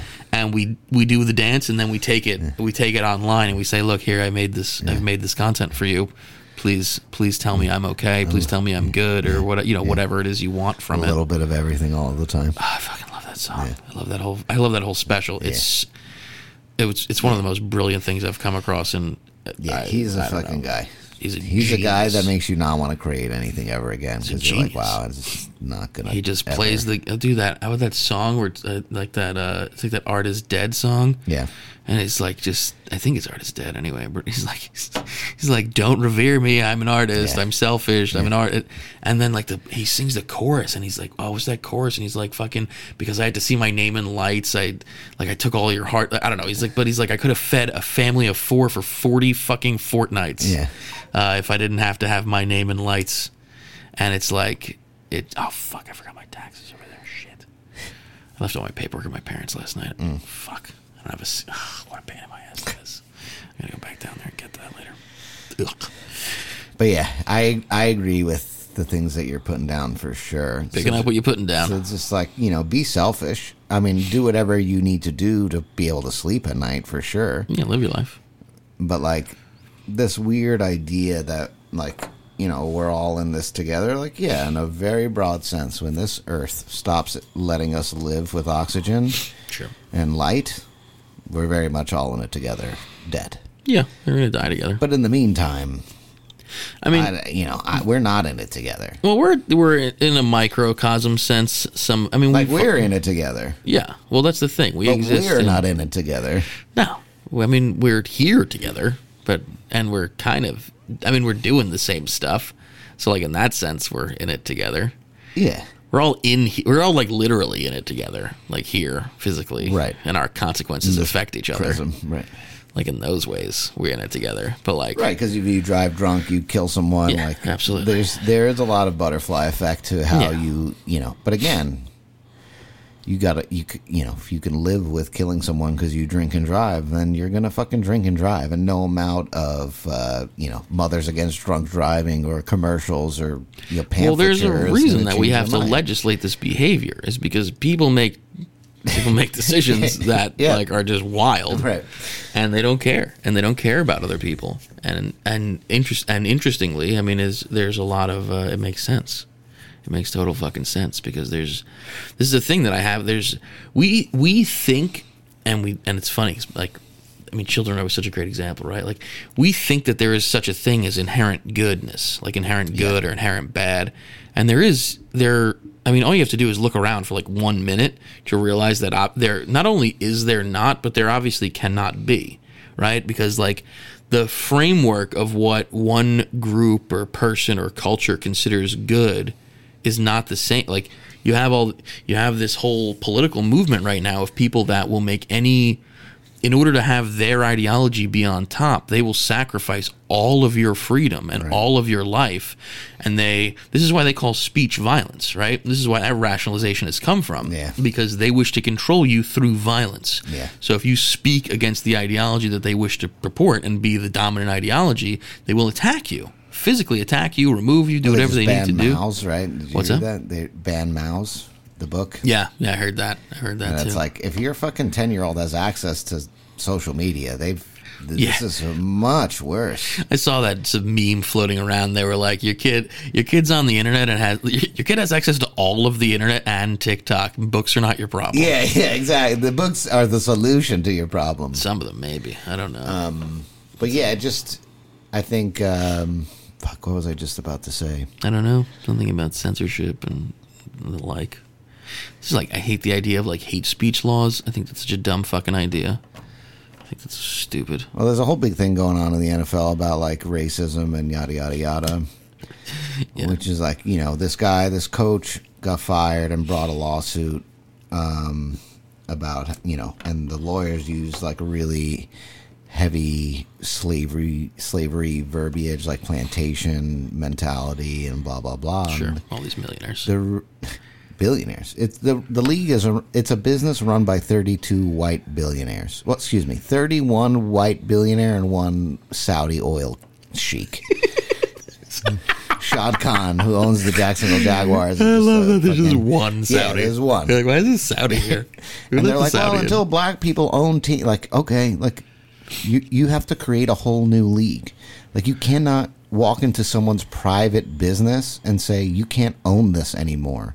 Like, that's nuts. You have to be voted out. You know, the whatever board and. I yeah. wish you were not wrong, but Right. you are wrong. I said, I said, this poor guy brought like a fucking Nerf gun to a tank fight, and he used words like plantation owner and and you know to make everyone feel like, oh, this is terrible. But like the reality is, if these white guys don't want to hire black people, like they don't have to, and if you don't want to watch their product, you don't have to either. But you're going to because you don't actually care about the issue. You just care about your moral stance in you know relative to everyone else that's posting things on social media. Well, that's what makes fucking Rogan hilarious because everybody wants to have a position, Yeah. but because Rogan makes millions and millions of dollars for Spotify, Yeah. I don't think he'll go anywhere. I don't suspect he'll go anywhere. Yeah. They'll let a lot of people go before they let Rogan go. Yeah. Rogan's podcast, Joe Rogan's podcast is one of the most His listened to, is- consumed pieces of regular content on the face of the earth. This guy has his reach is insane. It's like it's crazy. Like there are multiple news networks that see, like, combine all together. fucking dating apps are like if you listen to Joe Rogan, swipe left. And I'm like, oh, okay. Like Yeah, that's how dumb. How like the It's like half of everybody. it's like really half. It's half or But more. it's like you know, I don't. I hate people. Have this is like this is like hating on Donald Trump became a personality trait. Yeah. Hating on Joe Rogan is. You know the kind of person who actively hates Joe Rogan, and they are fucking annoying. yeah, They are not so someone you annoying. want to take life advice from either. You know, I'm not like a huge Joe Rogan fan. Like I don't live and die by the show. Yeah. I think it's great that he says whatever he wants, and I think he. I don't think I've ever listened to an episode of his podcast. I've listened to definitely. I've listened to episodes where the guests are somebody that I know already and that I like. I know his stand-up comedy, and I know him from Fear Factor. I know very little of his stand up. His fe- he's. I mean, whatever, dude. He's like a fucking real bro about a it. Fucking genius. He, yeah, something. He did something fucking right. Real There's good. no way you could have that level of success by accident. You maybe have one or two accidents happen, but like you can't reach. He just had, I think he had like a real early mover advantage, and he didn't stop, and he just kept hitting it. Yeah. and he never gave it up, and he just really took it to the top. Yeah. I mean, because it's about the guest. dude, people hate winners. That's like Sure. my favorite. well, my this is this favorite comes thing back is to the like, slave morality thing. Is you see these dominant, powerful people, you are. And this is oh, this is a whole other thing. This is this is a fun thought experiment for uh, for like the real the real leftist socialist types. I'll give this to you. You should ask people this question. It's because it's my favorite thing. Um, but people are resentful of success. This is a whole movement of like th- this is like the billionaire thing, Yeah. right? Uh, Distilled. People are resentful of billionaires and pretend they care about poor people, right? Right.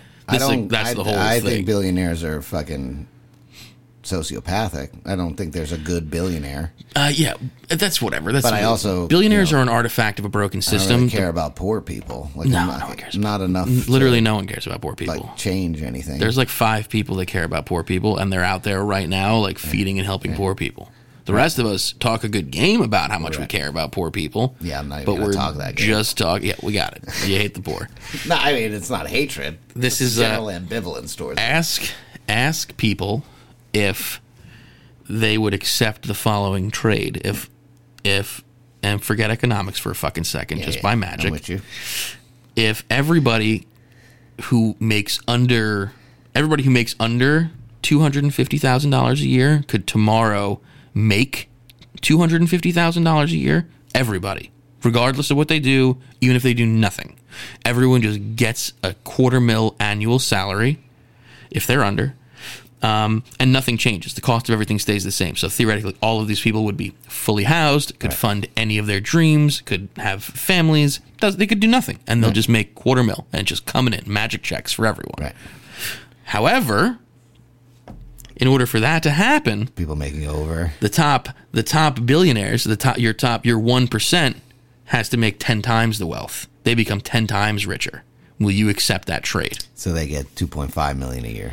Whatever. No, no, no. They get their their net worth. Oh, so they go from Goes up 20 10. billion to 200 billion. Yes, Interesting. And Will you, you- think people would say no to that?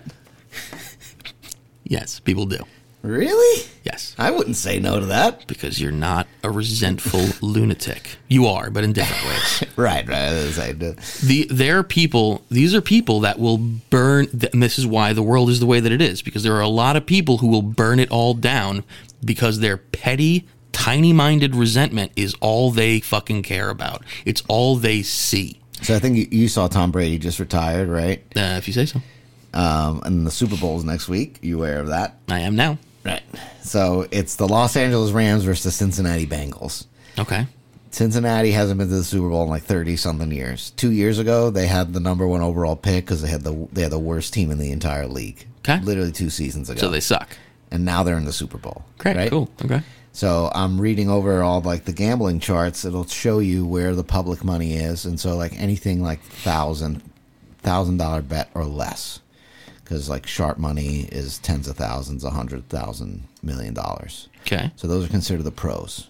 And a lot of times the pros will pull their money together and make one large bet because if 10 guys bet a million dollars, the odds on the million after that gets decreased. So they wait until like a good line or a good odd comes out and they mm-hmm. pull their money together and make one giant bet and the line moves accordingly, right? all right Then they wait and see if they could hedge their own bet based on how the line moves because gambling is fucking complicated stuff Gambling is not about the income. Gambling is betting against the public. So, okay fascinating so there's a point spread. And you familiar with that give me a, concept? i've heard the term so, like if you're the Bengals and I'm the Rams, I, my team's much better than yours and you're here by accident, mm. if you want to bet for me to win, I have to beat you by at least five points. Like you're spotting someone points. So if the Rams win by four points or less, mm-hmm. I lose the bet, even though they won. Okay, so you're sort of betting on. No, yeah, all right, I got you. And so to keep the odds at, for every hundred you bet, mm-hmm. you get for every hundred and ten you bet, you get hundred back minus one ten. Right, so you can take the Bengals plus five points to lose by four or less, or win. Hundred ten dollars to win a hundred, and you can bet on the Rams at to win by five points or more for the same value. Hundred ten to win a hundred. Right, Okay. that's how they even out the betting. So when you bet and gamble, you're not Vegas. The genius of them is they're not. Set, they set the line in the beginning, like two weeks ago or a week ago, when you knew who was going to play. Mm-hmm. Vegas looks at this game and they say, "Oh, it's we're going to put the spread at minus three. Vegas doesn't actually think that this game is a three point game. Vegas wants enough people to be enticed. They want me to go, ooh, the Rams are only giving three points. I'm going to bet the Rams. And they want you to go, oh, fuck. They're giving the Bengals three points. I'm taking the Bengals because their, a, a, their margins are all in the hedge and in the processing fees, right? Right, right, right. They don't care who fucking wins. They don't care who wins. They're the house. Right. They win when you play. Their only goal is to make 50% of the people bet on each side. That's how they win. yeah, yeah. So it's not a true spread because they put the Rams minus nine, which I think they're ten points better, eight points better. Everyone's going to bet on the Bengals because that's too that's too jarring of a number for a Super Bowl, Right, and they're going to no have to bring the that it's gonna number go down, and they have to fucking break the line by accident in order to hedge their own bet, and then that could be a fucking catastrophe for them. So they're really not setting a line for what they think is going to happen. They want what the fucking idiot at home thinks is the best way to bet on either end. So they want the sharp money, the the the sharks to wait and see the value, bet all their money, adjust the line, so the public goes, "Ooh, this team has a better line now, more value. I'm going to bet them to even out the big the big, you know, the big conglomerate money." You with me? Uh, yeah, yeah. So- I love where this is going. The Very excited the about this. Rams play the Bengals. The Bengals are going to lose this game by a touchdown or more. Okay. but the spread is a half a touchdown or less. It's a field goal. Because the public money, 85% of the public money is on the Bengals, and 85% of the sharp money is on the Rams.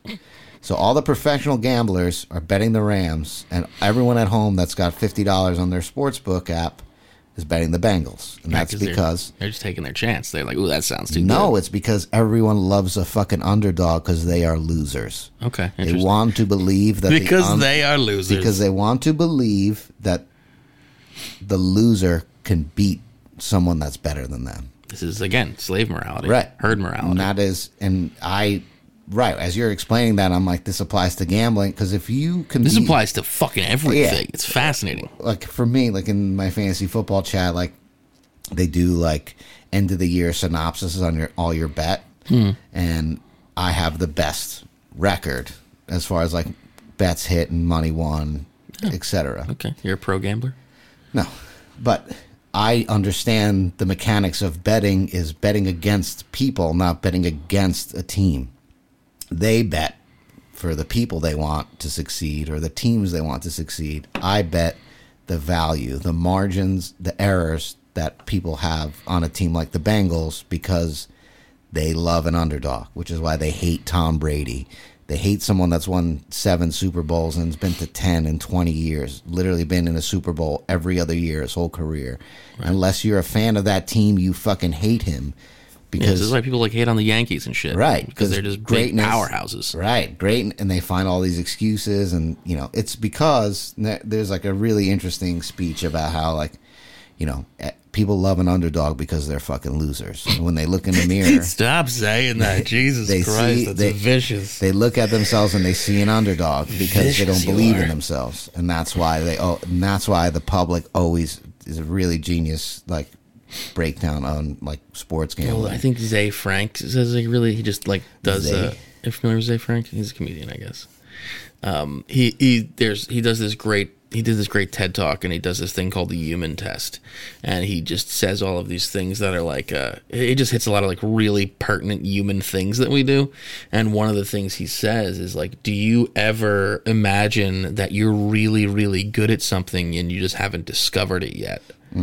And because that's, that's part of the lie right this falls into this whole same thing right of like how because hollywood sells us that line of bullshit pretty often not always but pretty often of like this random nobody Right, just rags living their life and girl then that's ugly is something happens. makeover and she's dating Yeah, yeah, the quarterback now. you're a loser I don't mean something like, happens I don't mean now you're right, great I don't mean like you're a fucking loser, like you collect butterflies and juggle. I mean, no like, you're a normal person I mean, like when you look at yourself in life and you set a goal, your initial thought is, "I can't accomplish this." Like I don't like the mindset of that. Not like you're. I'm not trying to attack anyone personally. I'm just saying there's like Sure, you're not. there's a general right. You want to call it the slave mentality, morality, like the loser mentality, whatever you want. Like, mentality, Someone that gets beaten. Like the whole object here with government and life is to beat you down and get you to go to work sure and make you think that there's no higher calling or no higher place. Go be a teacher. Go buy your Yeah, own. or unless erasers. that higher calling is Don't that you're enough- fucking a cog whatever it is right,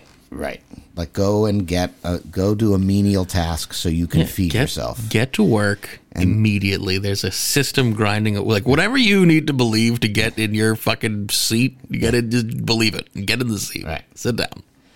And it's like you know all these people like oh you you know you care more about Rihanna's baby than your friend's business. And like yeah, so fucking what? Oh, Like I- interesting. I just don't get where it's like uh, you have to show this. Like obviously, if you cared more about Rihanna's baby than the business we have together, I'd be like, "What the fuck is wrong with Well, you? that's a little Stop different. following Rihanna around." That's different. yeah, exactly. But like this, like whole altruistic thought that like, oh, why can't you support my jewelry making business or my gravel company? Why do you have to care about It and Rihanna? you And it's suck. like Rihanna's interesting. Right, exactly. Rihanna's interesting, like, you suck. It's like all this ev- everywhere you go in life. It's just that where it's like, oh, I think you should be paying attention to me more, but let me elevate this to a moral code that you Yeah, should be well, like, following. I'm going to be entitled. Well, people are entitled, right? Like Yeah, that's the thing. They think that like they're entitled to your. This is a big problem. time and energy all the time. Yeah, You're not entitled to anything. Be more interesting, and people will look at you. right. Like that's it. You know what I Or mean? genuine. I don't give a fuck what it is. It- well, it's more interesting, right? I've That's seen- the thing. I've seen people that I don't find interesting do something genuine that is interesting. Like they're That's them being more interesting. No, I mean, I know, like However, the fuck they get there is not the point, right? like uh I'm not Brown- trying to say, Brown like- Justice used to always knit her things and stuff and Oh, God. And I was have no care for fucking crocheting. But there's this other person that I follow on Instagram, not that like their crocheting is amazing, but like you can tell that crocheting is like the most like it gets them out of bed, like all these patterns and colors and tools and utensils and it's really fucking dope to see someone that excited about their craft. So I don't give a fuck about the crocheting or how good it looks or anything. I like how genuine their excitement is. That's fine. That's what interests you then. It's not a big deal. It's not about what it that's the point is that like you're not fucking entitled to our attention at all, right? We're all standing here screaming for attention. Right, right. And the way to get the attention is not to sit there and be like, well, if everyone just like stop justifying. You don't have time. You don't have fucking time. You have to make it work. You have to figure out a way. It's up to you because no one's giving it to you because they don't care. No one fucking cares. Right. They just don't give a shit. They're all too busy screaming themselves. So you have to make yourself worth looking at for whatever fucking for whatever way you can, for whatever reason you can. It doesn't matter how you do it. You just need to figure out the way. Like, dude, I make a ton of shit, and a lot of it does not get much attention. And it's like people will tell me it's really good and they compliment it and when I talk to them they're like wow this and that like cool man. That's great. I don't think I'm entitled to any of that. Right. all I want to do is try to make it better try to fucking improve it. Because like I want I realize that my time to to argue with the world about why it's not paying attention to me and it should be is a fucking waste of time either get more like Well, most people don't have anything for them to pay attention to, so they're complaining Well, about yeah. being paid attention to. right. No, they're entitled and they're they're they're This part is like of the one herd. girl I'm friends with um, on Facebook. And, Am I also and- friends with in her? real life? Maybe she's you Is know, she a? Is she a? a- she's a model. She gets edibles for me and stuff. So I don't know if there's an overlap. But she's always like, well, if you if you don't like if you don't support my modeling or care about the modeling pictures I post, then you're not a real friend. And I'm just like, okay, like, why do you deserve? to have people pay attention to you and why is that your prerequisite for friendship is like blind support for what and it's like it's, it's different there's a difference between me paying you a compliment or like commenting on your life and like yeah like all your photography photos more or less if i see them i fucking like them and Sure. that's like i don't fucking share them all the time or i don't fucking Or whatever. But whatever. Not a big deal.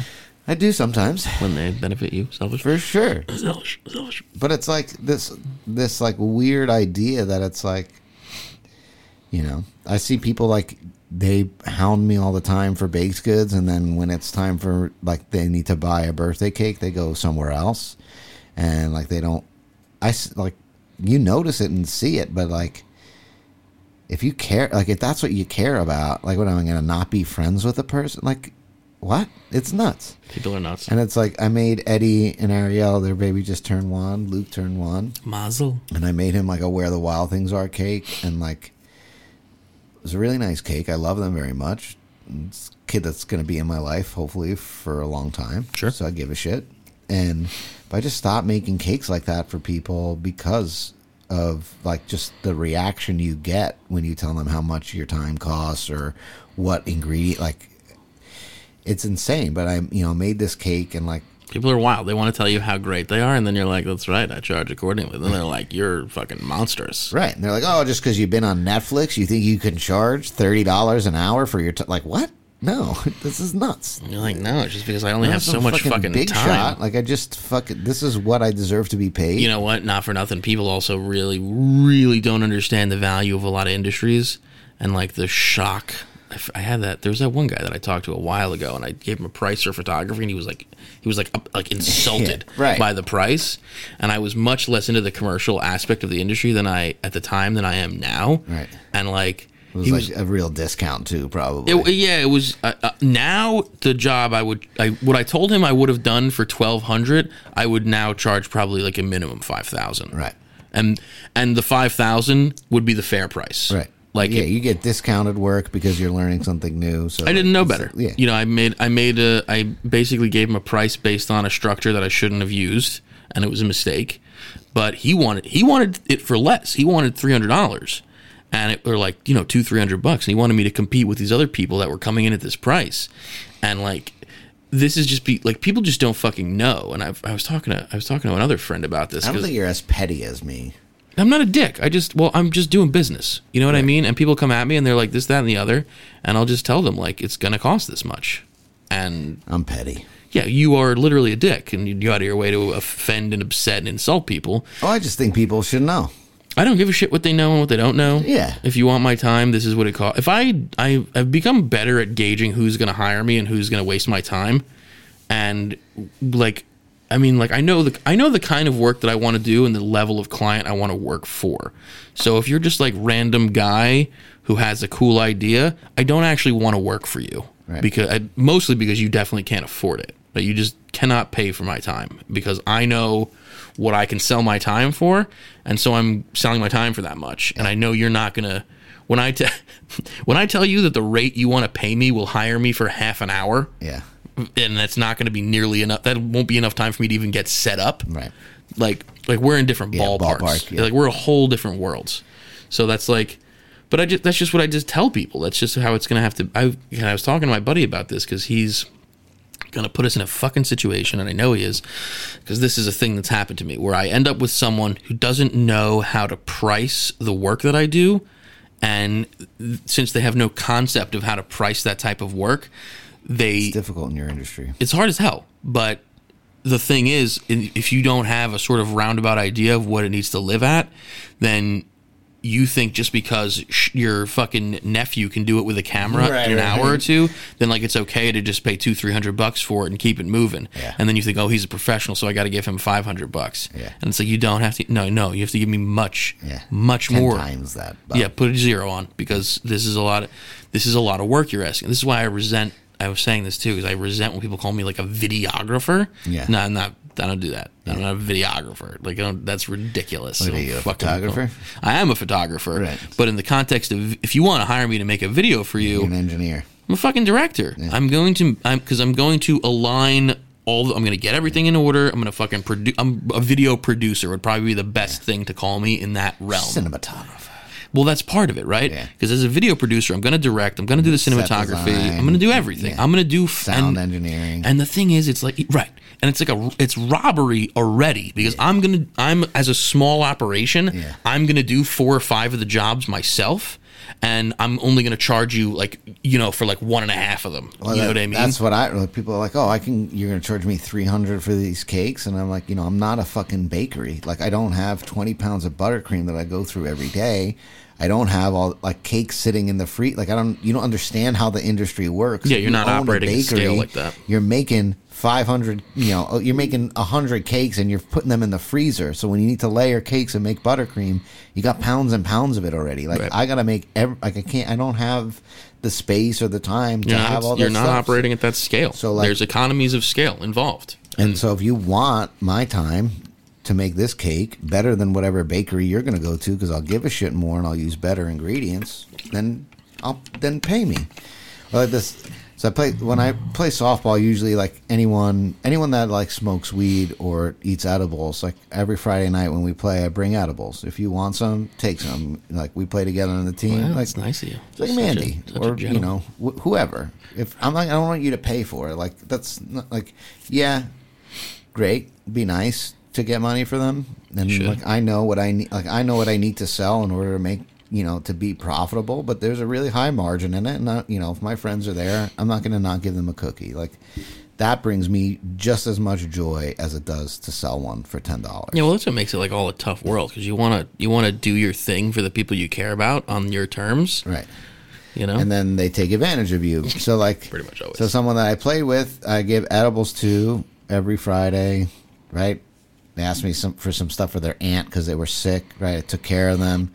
Then they have like this big graduation and birthday party, and not that not that I care completely about the principle, but the amount of like baked goods and cakes and stuff that they ordered for this big party, mm-hmm. right? And didn't even like ask me. like for a price. Not a quote, not nothing, right? They Just, like, just like they just- went to someone else to go get it. Oh, okay. Sorry, I misunderstood. Fine, Yeah, yeah. you could do that.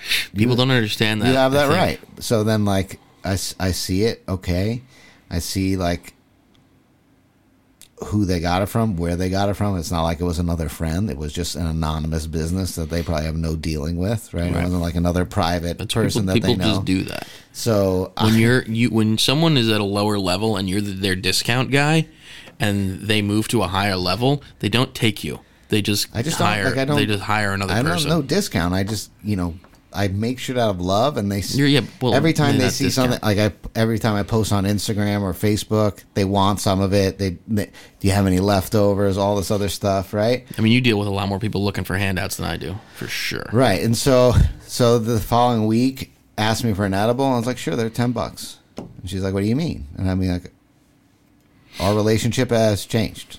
Maybe that's because I'm super petty, but Yes. and maybe that's the wrong thing to do. Yeah.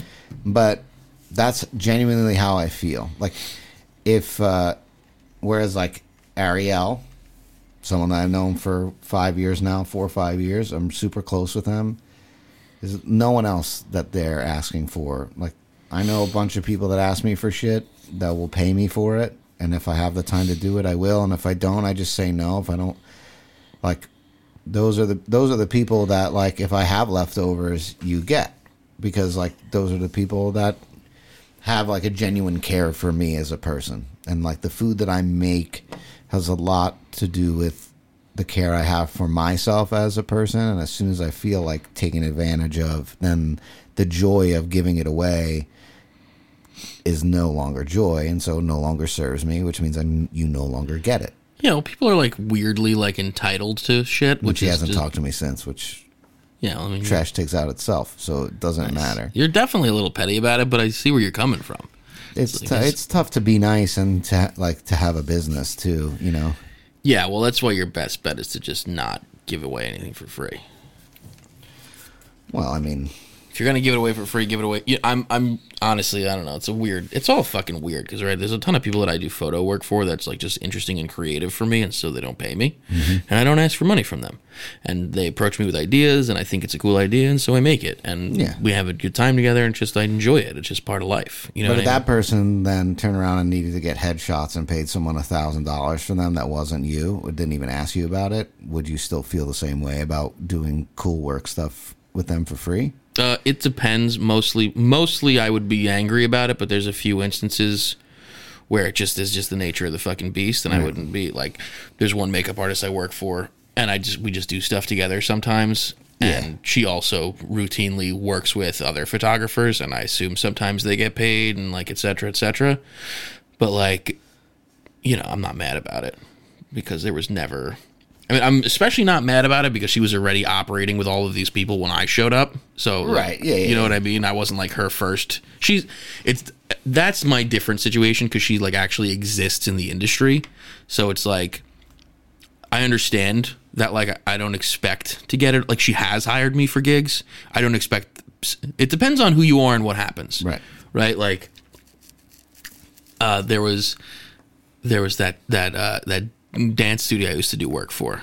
Right, I did a ton of shit for them, and they used to throw me jobs, and then all of a sudden, one of their fucking instructors got a camera, and then I like literally was chopped liver, and it's like that was insulting. Yeah.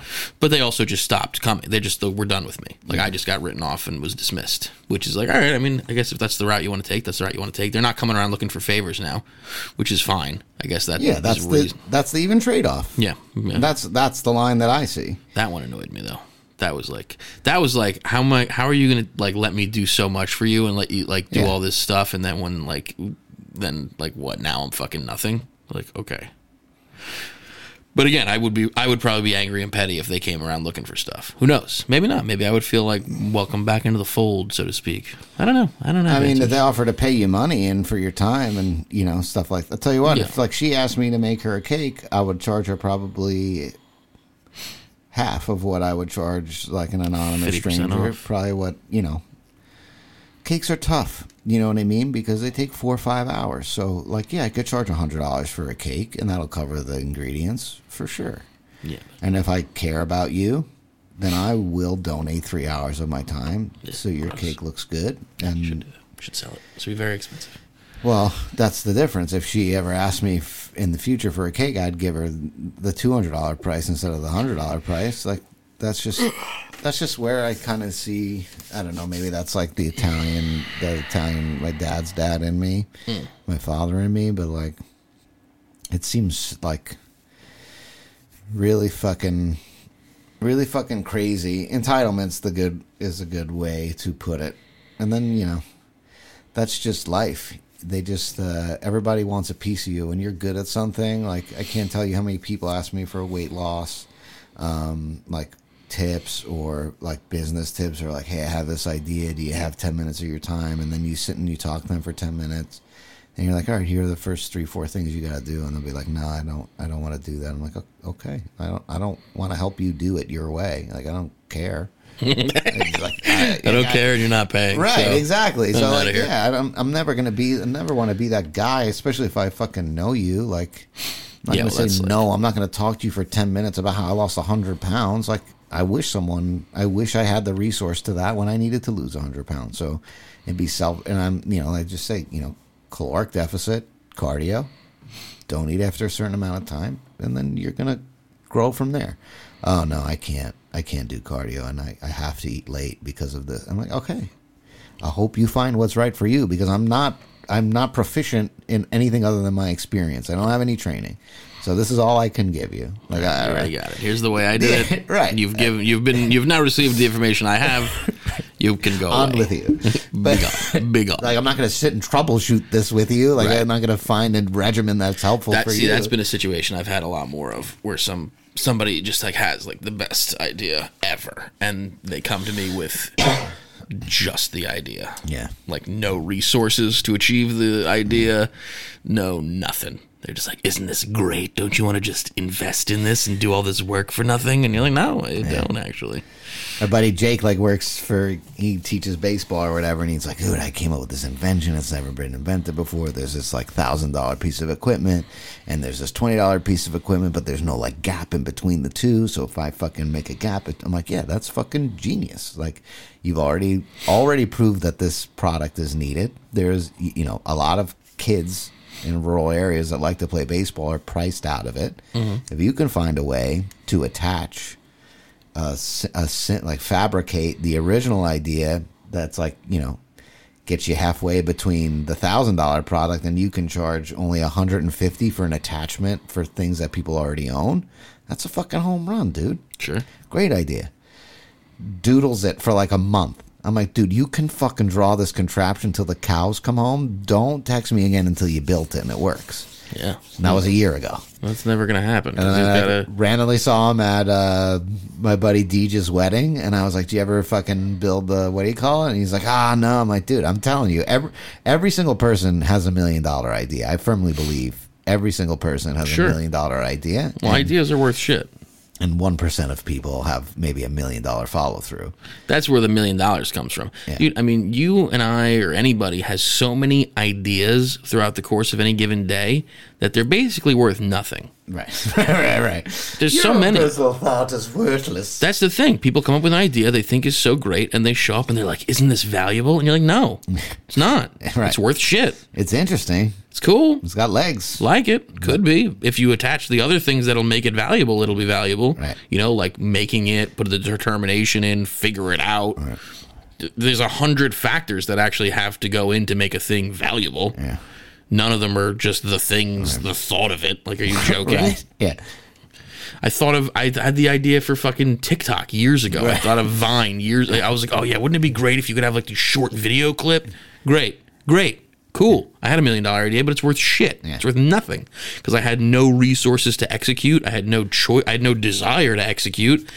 So without the willingness or ability to execute on the idea, the idea is worth nothing. this guy he always is always like commenting he's like dude you need to open a restaurant and this and that so one day he messaged me he's like dude if i give you 200k what could you do with it i was like dude if you show up here with $200000 i will punch my own mother in the face What can you do? I will punch my mother. i don't know what you want me to tell you but there's no way you're showing up here with $200000 i know who you are i know where you come from it. like i you know i don't want to know where you're getting it and i don't want to be a part of any of Yeah, it yeah. It's a murder. It's a murder what i can do i'm like if you had $200000 to throw away you would be valuable but you don't Right. like you bring like there's nothing i want to do for you with my skill Mm. because i don't want to be a part of your fucking problem i'm not your escape hatch like i'm good like Mm.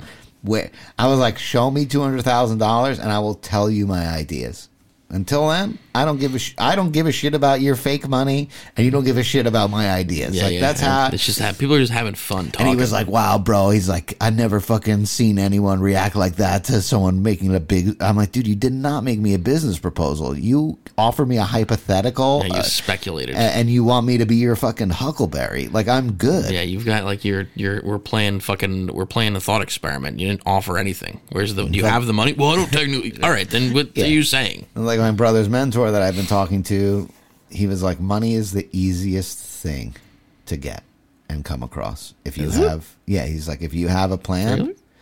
yeah, that's like he he What do I have to do for the he laughed at me. He's like, "What is stopping you from, you know, these?" Because I, you know, I've told him about a couple things, and he's like, "These are really great ideas. What's stopping you?" And I'm like, "Money." And he like laughed for a good three minutes, and he's like, "That is not what's stopping you." He's like, "I don't care if you have n- like a penny to your name." Money is not what's stopping you. And I was like, fuck, you're right. Because I don't have a fucking proposal or plan or any like actionable You're just, fucking you're just one of these other maniacs with right, ideas. exactly. Right. And so so it's like, okay, you know, even with like whisk takers and watch your mouth and like, you know, there was like there were ideas, and then it was like, okay, like how do we just fucking do this? And we just fucking did it. And Sure, like- you I executed. didn't have any money. Didn't have any fucking thing. Yeah, you know, well, that's just- the thing. It's when you need to fucking execute and get do so it. you do it. angry. Then I was even angrier when I found out how much money he makes for consulting, and he's literally just been doing it to me for free, How much does he make for consulting? tens of thousands of dollars Like an hour kind of thing. per like consultation. Okay. Well, even fucking what's his name? Even Gary fucking Vaynerchuk does those those ones that are very expensive. Yeah. The the what do you call it? So they do like the I don't know what they fucking call them, but he like goes to your company and like lectures you Yeah, yeah, and yeah, like yeah. you know talks about the ins and outs of your operations. CEO whisperer. It's expensive shit. Apparently they sell them for a lot. Yeah, So I mean, uh, listen, you can hate on Gary Vee. I think he's obviously got some idea what he's fucking doing. I say he's a genius. I know he's a genius. He's just a douche about it. A lot of douches are geniuses. Does explain you. A lot of geniuses are douches. Yeah, that's the yeah, correct. That's what I meant. Once you get, you know, once you get enough attention and I want the attention. for something good, I don't actually. I don't actually want attention. I would like wealth. yeah, you want the you want acknowledgement, accolades, and wealth. I I will happily do without the first two for the third. The third, Oh, yeah, that's sure. the one I want the most. Yeah, yeah, yeah. Because I want that. I want Well, that because that, that just provides comfort and freedom. that, yes, that's what I really. It's literally the only way you are free. yeah, if you can afford to be. Right. Well, anyway, That's our show. Hope you could